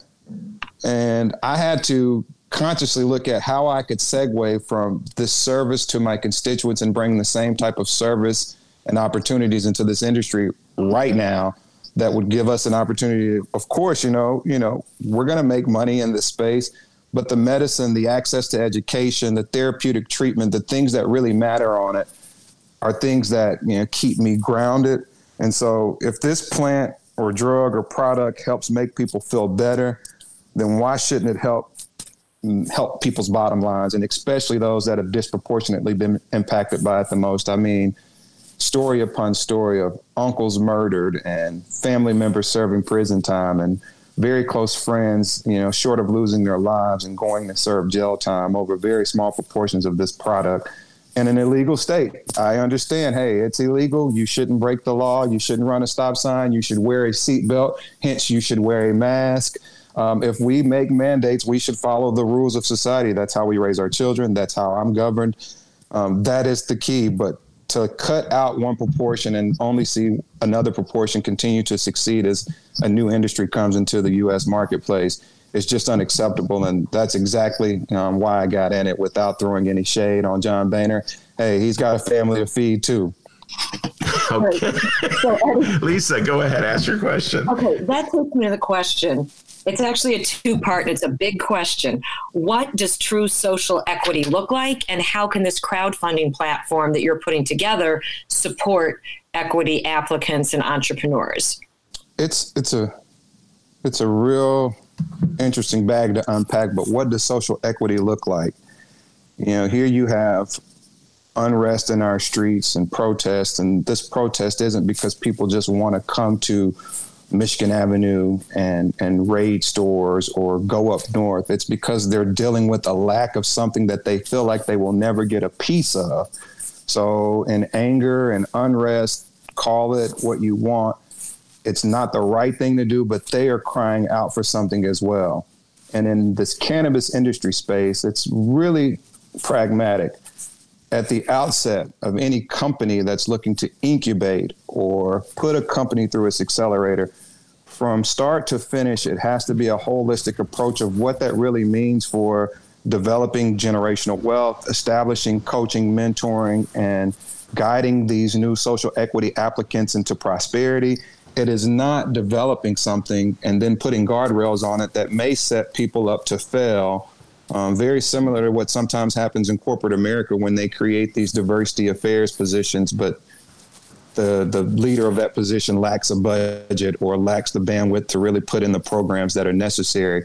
Um, I think I have to give credence to Illinois for the way they approached it through the legislative body, as opposed to taking it to the ballot. Um, and talking to Illinois experts that have been here, that were a part of helping to draft the legislation, that have been in the community, um, working through projects to make certain that minority communities are properly educated and prepared to go into business in this sector. Um, it looks like financial equity being at the table. If a company that gets a license and can't build out, that companies or banks are prepared or funding arms are prepared to assist them either through the government or private parties. Uh, Mr. Pritzker, I'm sure, has a long list of relationships that could aid here it looks like continuous um, observance and checking of making certain that any of these new businesses that are social equity applicants are consistently meeting their mark. You don't want to put them in a boat, tell them to go out on Lake Michigan and not give them the instructions on how to drive the boat or maintain if the boat goes out and they need to have some help come to them. Um, so it is about putting in the right parameters for social equity to sustain itself, not just calling it something and then pulling it back and saying, oh, when they fail, we'll buy them up. And that's just another piece to our portfolio, which it's too early to call for me. Um, in the state I come from, there was no social equity um, component to that to the degree and extent that the state of Illinois did it. Um, but I was a part of a, a an extension that really worked hard at making certain that proportions of the social equity pieces stood out in their application being women led, being African American um, led, having the right type of political and community involvement, education on build out, the pharmaceutical and medical approach to how they were going to implement their processes to make certain that the products they brought to the marketplace really aided and assisted the patients that were applying for it. So there are a lot of things in the visual goals of what social equity should look like and you know the the top of the list is you know the financial access for these groups that may or may not be able to survive once they get the license um, and if they get the license then what's their five year plan look like and how do they see a real opportunity that says i'm from the south side of chicago i've been an enthusiast my entire life or i'm from the west side and I went to college to study this in agribusiness. And now I want to use my skills to make a, a sustainable company in my own community to help other people. what does that look like if they still lack the fortitude of financial opportunities to make that really come to life? So there's a lot of work that still needs to be done. Um, I'm very impressed with what has happened here because, like I said, that didn't happen where I come from. There's a whole heap and help of things that happen in Arkansas that um, we could talk about for for hours. But uh, that's part of the reason I'm here is to see how this thing plays out. Lisa, it's a great question. Yeah, will your crowdfunding be able to help support some of these, or are you dealing solely with non-plant touching businesses? It's a great question. It's a non-plant touching component, and what we, as I mentioned, the picks and shovels outside of the plant touching side of actually getting the gold or touching the plant. We looked at this opportunity after surveying the country, 20 or 200 physicians and healthcare professionals we put through focus groups. And in our Q&As, some things stood out resoundingly with all of these folks, and that was the lack of education, the lack of opportunity to know where to invest if there were opportunities to invest in the next drug that was provided by GW Pharmaceuticals. Uh, because of the federal parameters, what does that mean for future investments?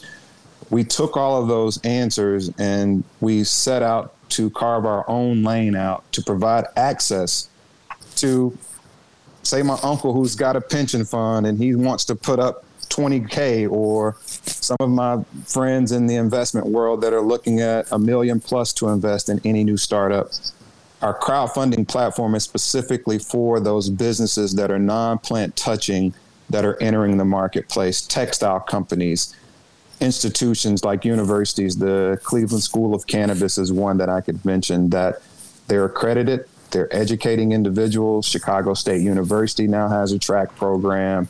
You're seeing certain medical schools pick this up. The AMA is discussing it. It is continuously gaining reverberation in corporate America.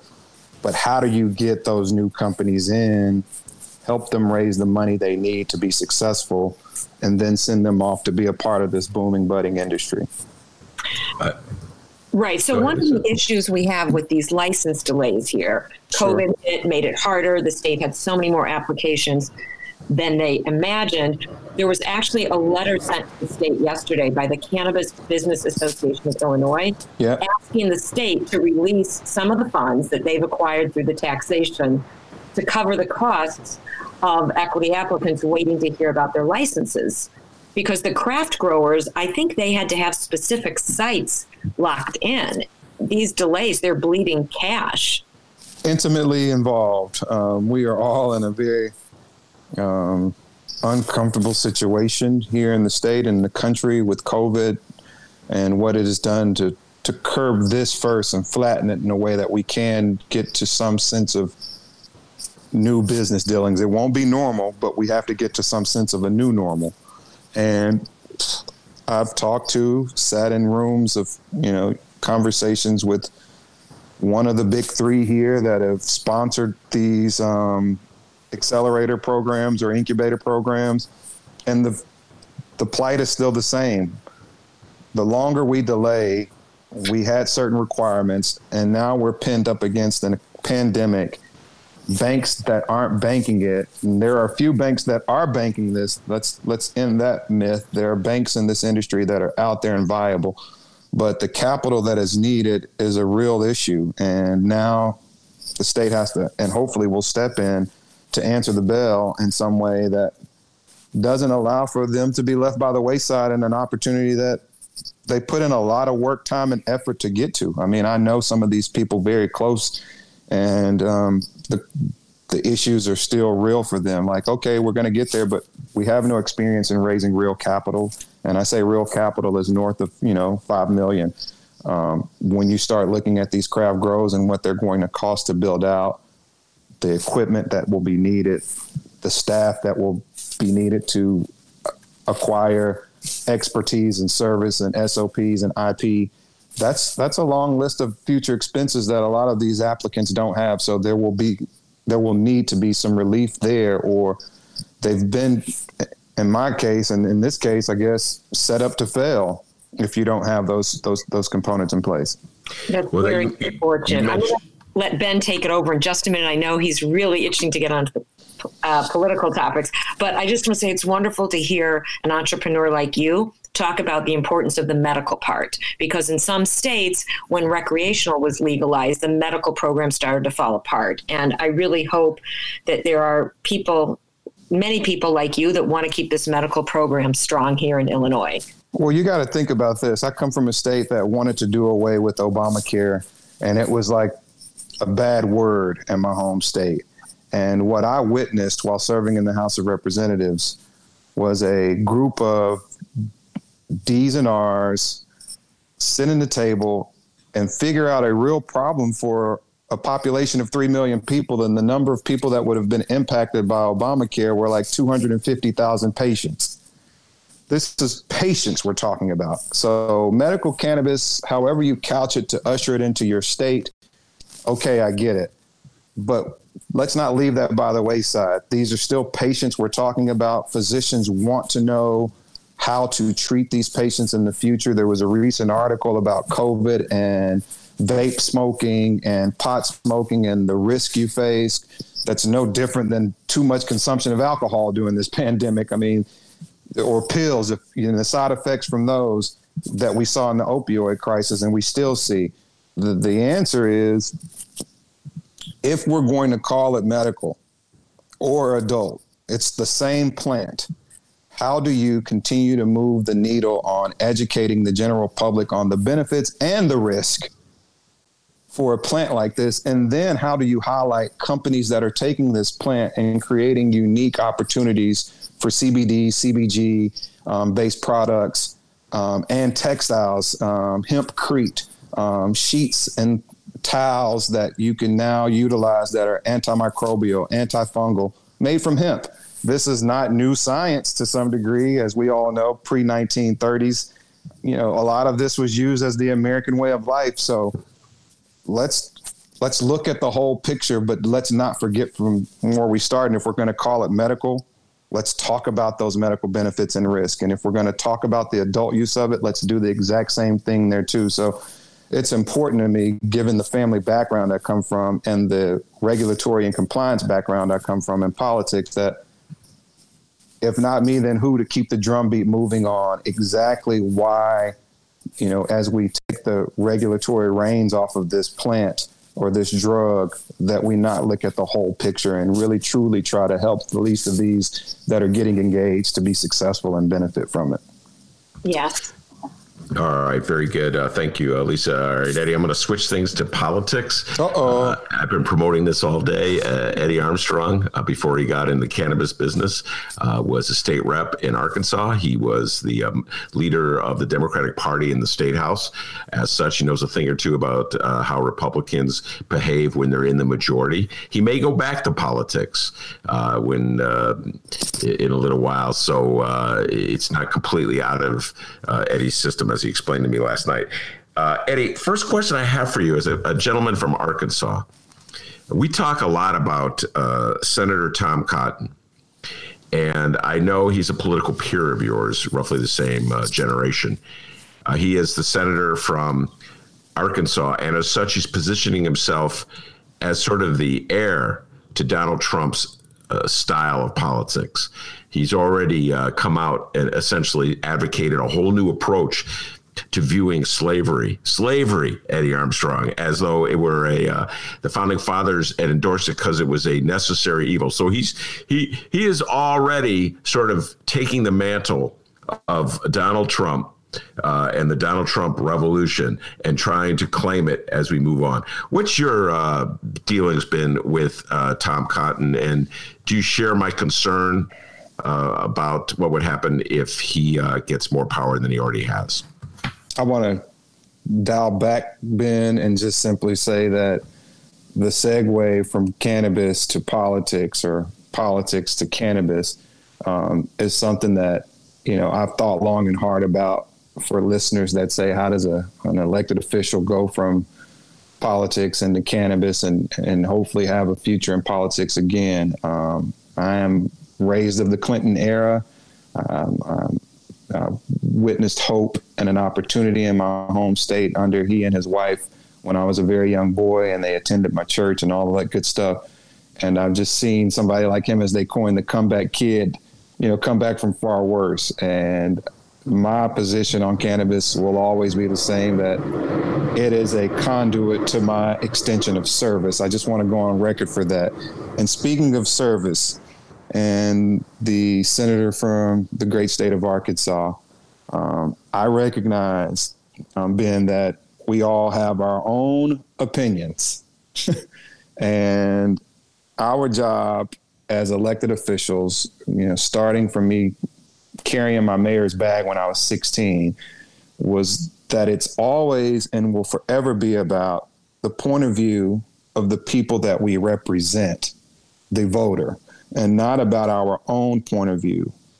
And it seems that the senator has chosen the latter. And to me, that's dangerous. When you take the oath of office and you've gained all of the votes from the constituents that have taken your word that you will represent their interest. Now, mind you, it wasn't one group's interest, it was all the people he campaigned for. And that's a different bag.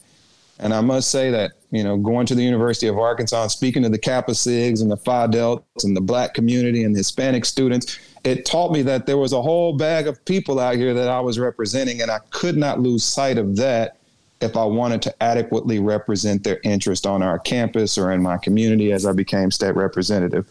But it seems that our senator has taken a position that is maybe one of his own or of the mantra of our president.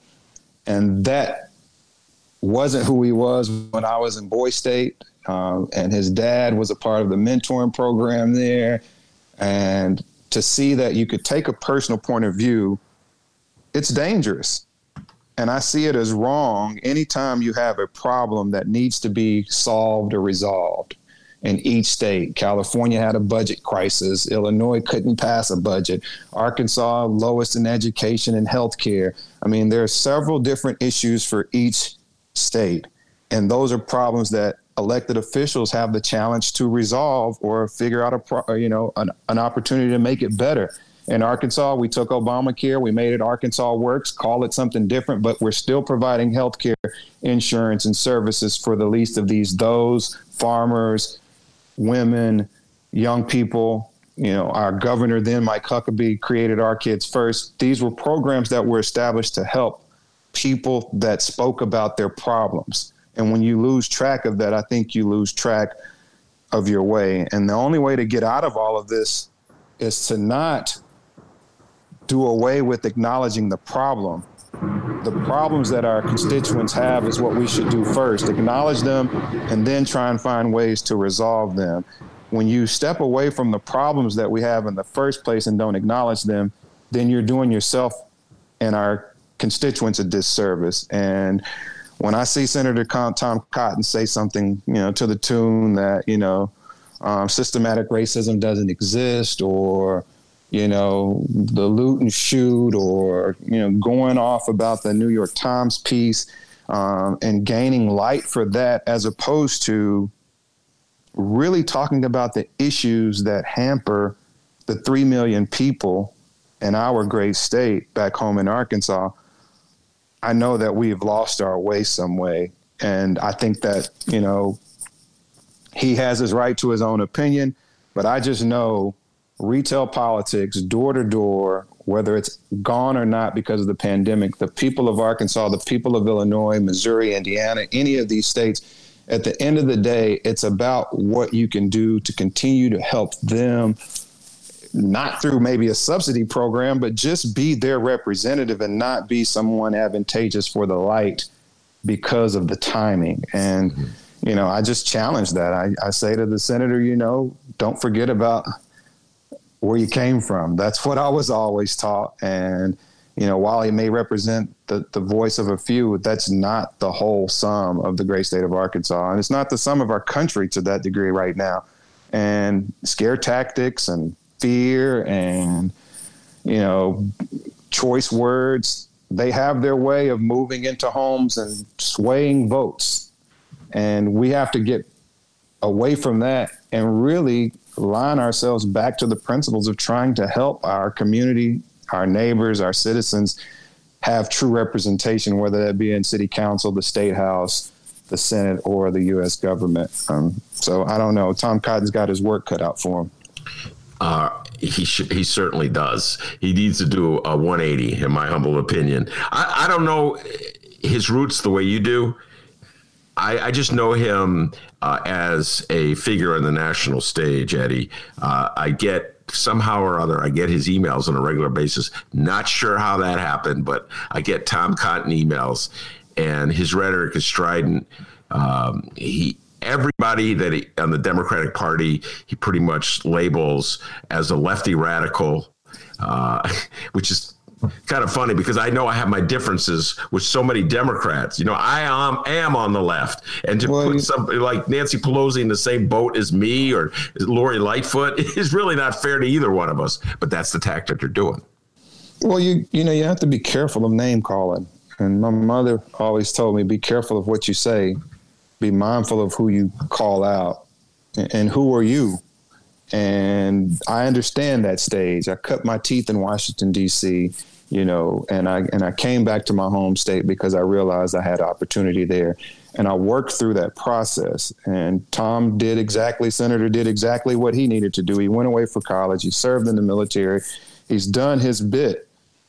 Um, but when you get to the real pragmatic approach of who understands the dynamics that exist on the red side or the blue side, everybody out there has a voice you have to be able to take the differences of all of those voices, in my opinion. I'm not telling him how to do his job. This is what I envision for my future.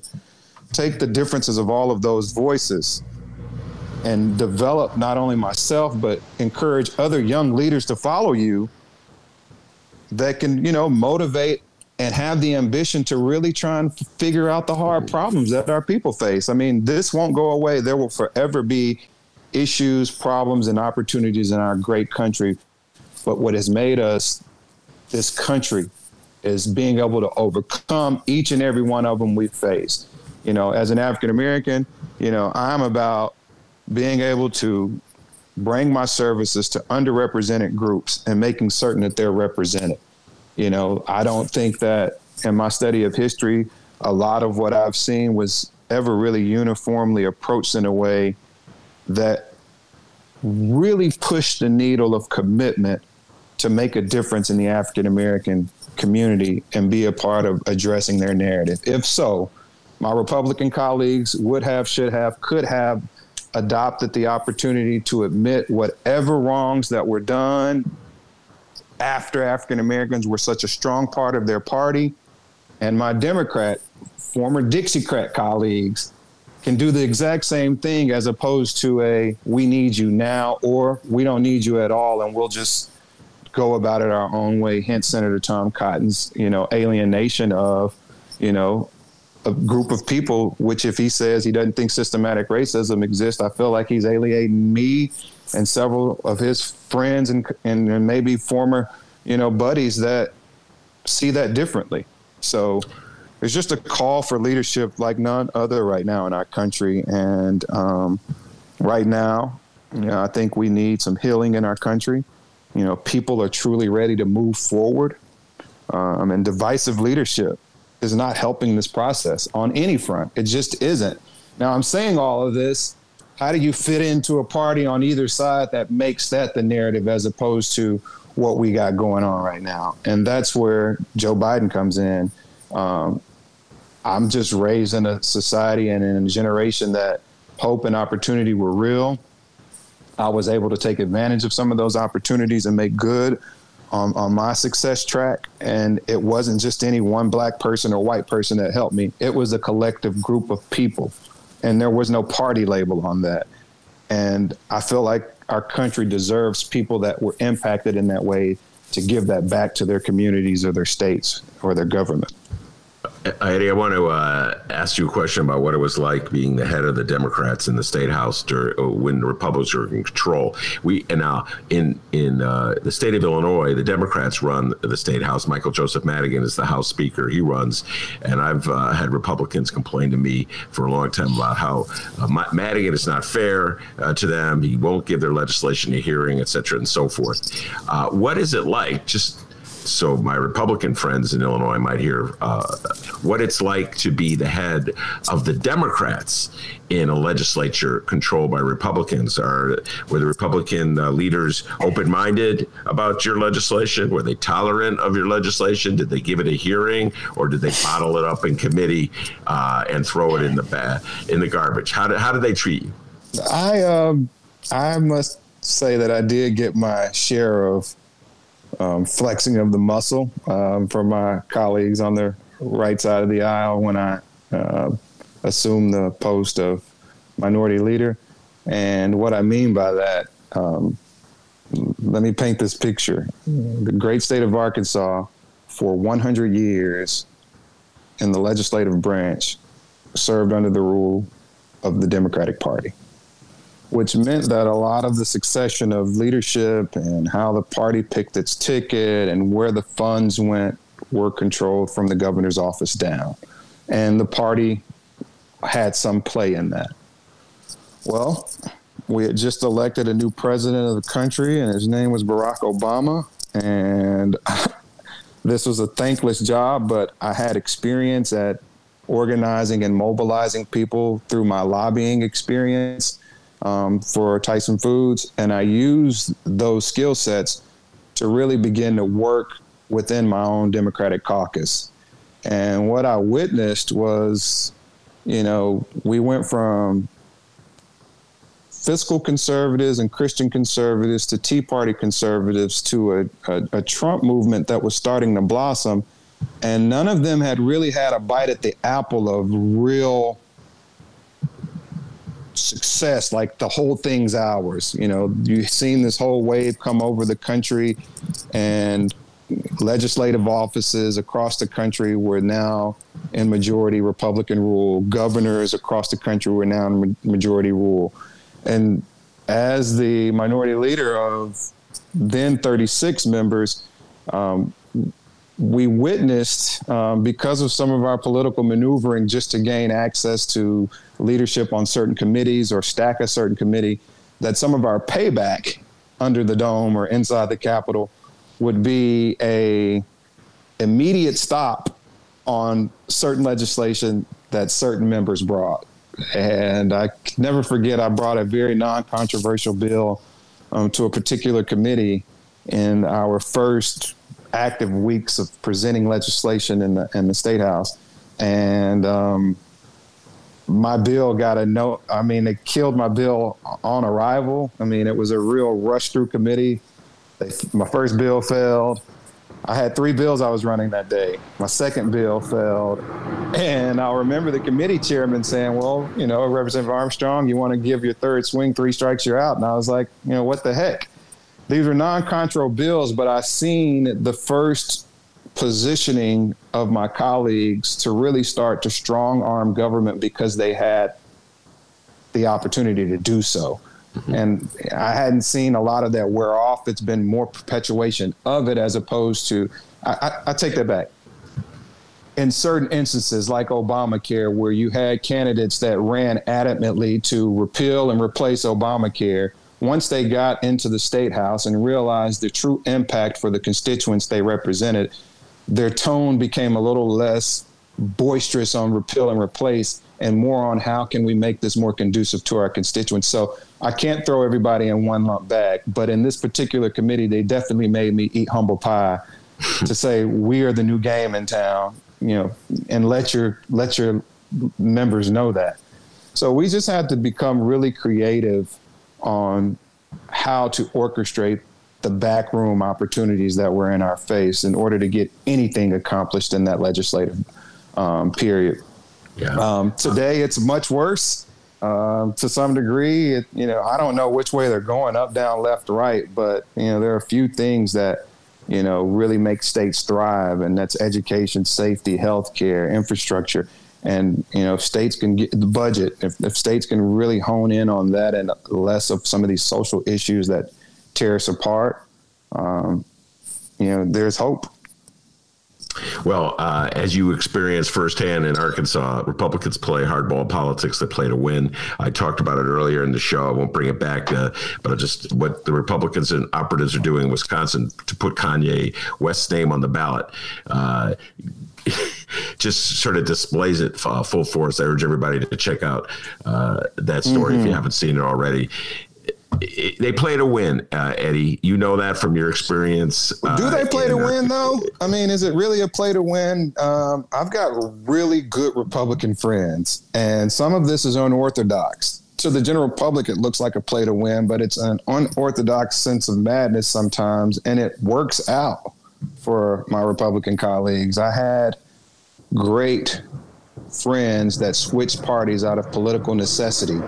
And I, I dare not give them all this credit of strategizing to play to win. I think we have a situation where the pendulum has truly swung one way. And those that are smart and strategic on either side will sustain themselves through this period we're in.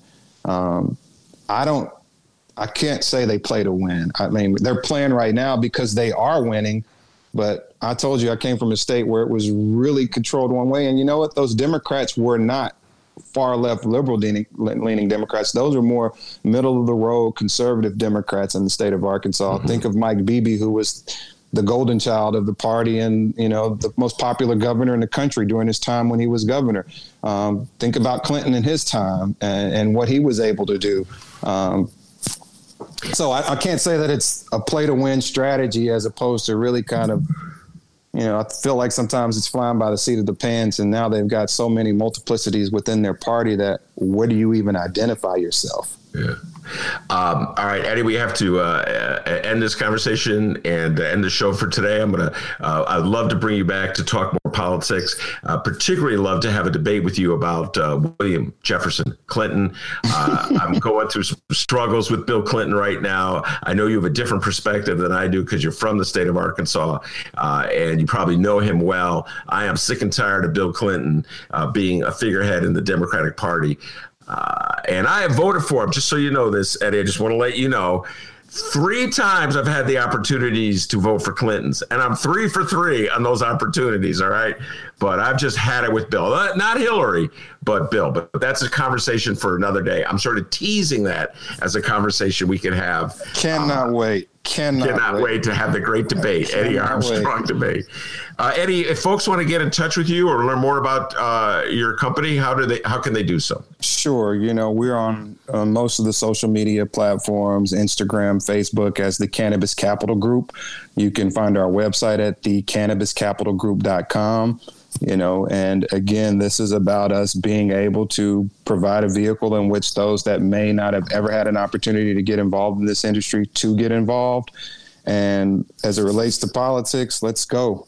Um, i think this is a real interesting time. It's a much needed um, opportunity for us to take a long look at where we want our country to be. And um, i look forward to being back on your show ben all right, good, very good. Thank you very much, Eddie Armstrong. Uh, Lisa, before I let you go, any uh, updates from my, for my beloved Chicago reader? I just want to thank Eddie quickly for coming on. It was great.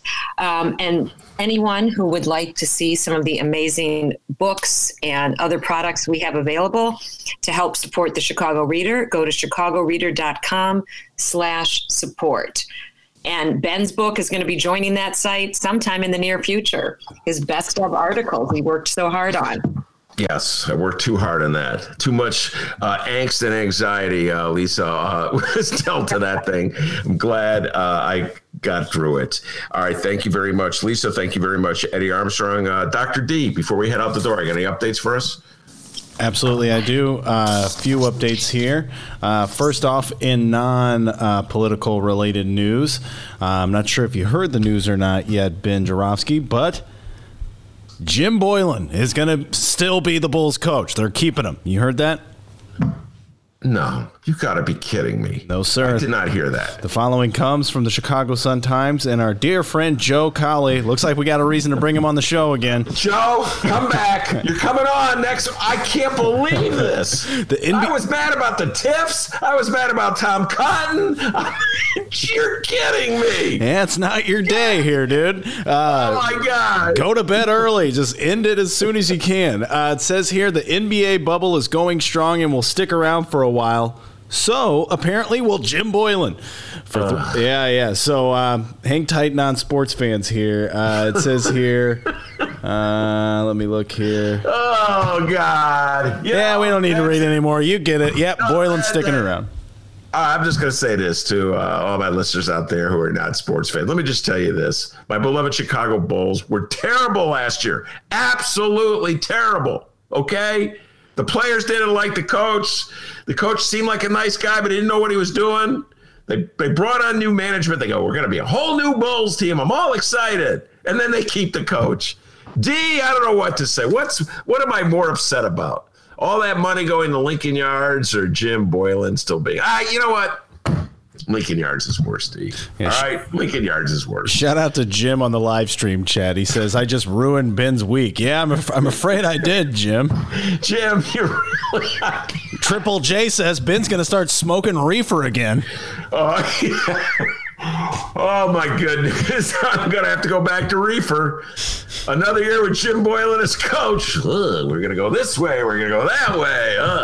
God, my beloved Bulls. What do you guys want to lose? Is that it? You know, you say, how far do we have to go before we lose Ben as a Bulls? I think that's what the strategy is. Let's see what we got to do to lose Ben. Everybody I know is laughing at me. Well, I get texts from friends. Oh, I'm rooting for the Lakers. I love the Lakers. Everybody loves the Lakers, you know, and I'm, I'm still a Bulls fan. They laugh at me.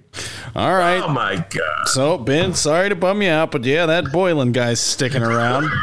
I was like, I barely got over that TIF thing, you know. But hey, maybe this will cheer you up. Maybe this will cheer you up. We got a Madigan Gate update. Ooh, okay, a Madigan Gate update. All right, let me guess. Somebody came out and said, uh, "I am calling on the speaker to step down." No, Well, yes, it is. And no, not Will Guzzardi again. but um, Madigan Gate, for those who do, uh, may not know, that's the time utility giants Commonwealth Edison admitted to arranging jobs, contracts, and payoffs to Democratic Illinois House Speaker Mike Madigan's associates. But if you ask Mike Madigan, he did nothing wrong, so it's allegedly. Uh, so uh, the second, uh, well, it says here, a second member of State Party Central Committee calls on Madigan to resign. Uh, Iris Martinez, senator, was the first. Ben Joravsky, would you like to take a guess as to who the second is? oh my God, you're really catch me off guard. Peter Jenko. Not Peter Jenko. It's Carol Ronen. Oh, Carol Ronen, former state senator from the north side of Chicago. Okay. Wow, you're a huge nerd. Yes, that's exactly what she is. Uh, she posted it on uh, Twitter here.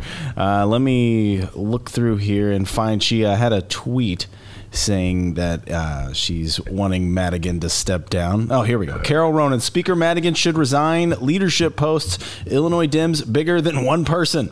Uh, at Dems for Illinois has excellent diverse leaders for victory without distractions.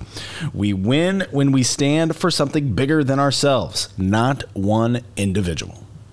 Well, Carol Ronen was a state senator for uh, several years on the north side of Chicago, as I said, and uh, she uh, her replacement, the woman who came afterwards, Heather Steans, who was perhaps I think she, Heather may have been the first person, first elected official. Uh, to uh, urge Democrat elected officials. I say Republicans have been urging him to step down forever.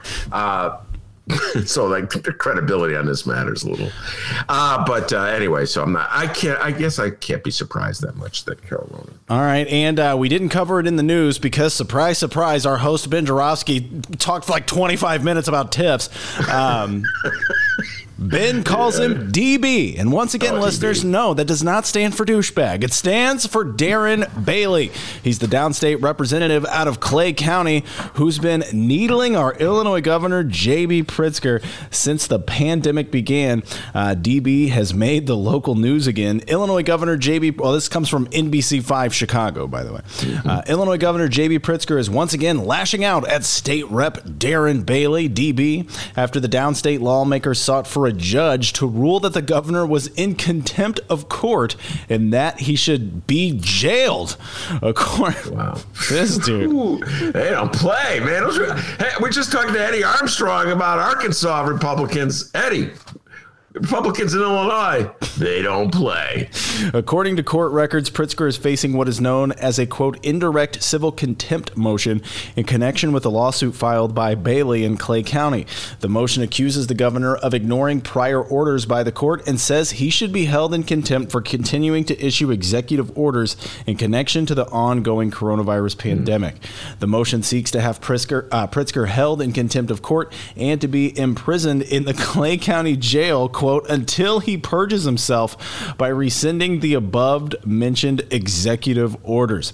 Pritzker all but scoffed at a question about the motion, saying that Bailey's court victories in Clay County have been repudiated in numerous other Illinois courts. Pritzker said, quote, all I can say is the rulings in Clay County have been ridiculous. There's no ha! There's no there's no other court that has ruled as they have on the matter that they ruled on. In fact, there's a judge on Friday who specifically pointed to Clay County and said that the decision by that judge was bereft of any legal analysis, and I think that's accurate. Ben Joravsky, do you think that's accurate? Yes. You're crazy. That's that Judge Michael McHaney. Dude, when, when are we going to do our live broadcast in Clay County? That's all I'm asking. Uh, come on, invite us down, DB. Actually, they'll probably throw us in jail. I was going to say the time uh, Dennis and Ben went to jail. That would be a Yeah. great podcast. Yeah, uh, DB. They would they would discover marijuana in our look at this. Get them in jail, but it's legal in Illinois, not in Clay County. hey, folks, this is why I always say I have a lot of sympathy for J.B. Pritzker, the governor of the state of Illinois. Lori, you got it easy. Okay, uh, you say the schools won't open, and everybody's mad at the teachers union. you got it easy. No one's mad at you. Oh, I hate the teachers union. Oh, the damn teachers union. Without them, there would be no coronavirus. That's kind of the theme.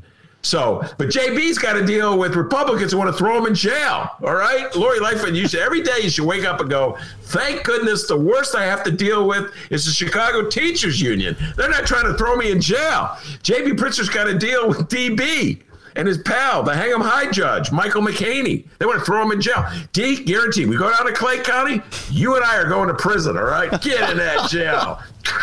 I don't know, man. It'd be I, I, it, it'd be worth the excellent content of uh, two podcasters going to jail live on the show. That'd be pretty cool. Uh, I uh, would have to disagree Oh, with you. come on. point. I am not ready to go to uh, Pat Whalen. Could you go to jail for me? Like, can I get a sub to go to jail? Pat Whalen. Anyway, what what more can I say than the Republican Party in the state of Illinois is out of its collective mind. Uh, they've just lost all sense. You know, guys, this COVID thing is for real. It affects you too. Forget it, D. DB. I, I between Jim, Jim Boylan, DB, the TIFs, and the beaches are closed, but the restaurants are open.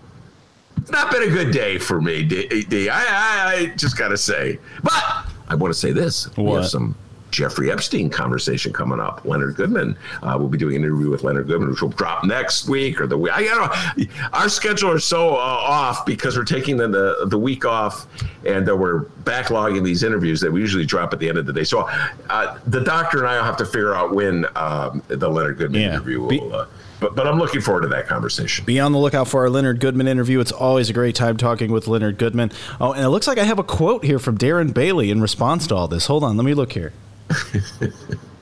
Darren Bailey said, "quote Who's gonna feed them hogs?" That's correct. Uh, DB's going to throw Pritzker in jail. Hey, JB, I'm just giving you a little advice. Stay out of Clay County. The Hang'em High judge is looking for you. That's insane. Uh. so insane. I can't believe that. That's uh, uh, Illinois, man. Only in Illinois. Illinois is crazy. Illinois is insane. Uh, there's no doubt about it. Uh, we're we're kind of a little wacky here in the in Chicago as well, D. Uh, remember, one more time, you can go to the restaurant on the beach, but you can't go to the beach. Got that? Instead, we're going to send everybody over to Belmont Harbor. Uh, just take a, a dive into the uh, gasoline laced waters and dodge the boats as they go by. Yeah, and uh, shout out to Jim on the live stream chat. He says, I don't know, maybe JB Pritzker would give you two guys a pardon. Yeah, I don't think he'll have our back either, really. no, I no, I don't think so. We pretty much alienated every politician in the state of Illinois and the city of Chicago, uh, D. And it's uh, anyway. What Yeah, I don't say? think he will. I, I- you know, I'm, I don't know why, but I just don't think he will. And for the record, I'm Yeah. not a perfect person. Yeah, he would. Uh, I don't know. I don't know if anybody would come to our. ha, those for, uh, douchebags. Yeah, keep them in there. the one thing JP Pritzker and DB agree on, huh? Throw Ben and Dennison. Get into that stuff. All right. So uh, that's our show today, uh, everybody. I want to thank uh, Eddie Armstrong and uh, Lisa Solomon for coming on, being great guests. And of course, I want to thank the man, the myth, the legend, the pride and joy of Alton, Illinois, without whom this show would be possible. And as Eddie Armstrong could tell you, as Lisa could tell you, as JB Pritzker could tell you, as DB himself would tell you, back home in Alton, they call him Dr. D. Give yourself a raise, take it out of petty cash. See you tomorrow, everyone.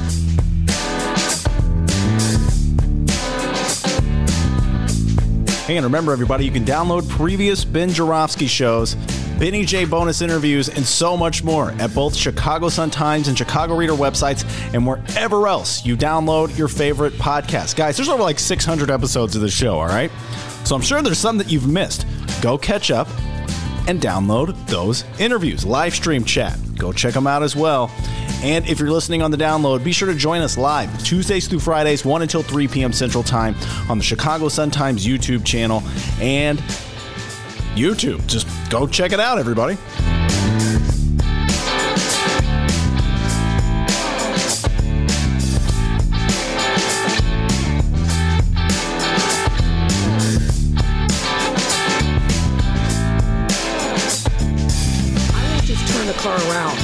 I'm going to shut it off. I'm going to kick you out, and I'm going to make you walk home.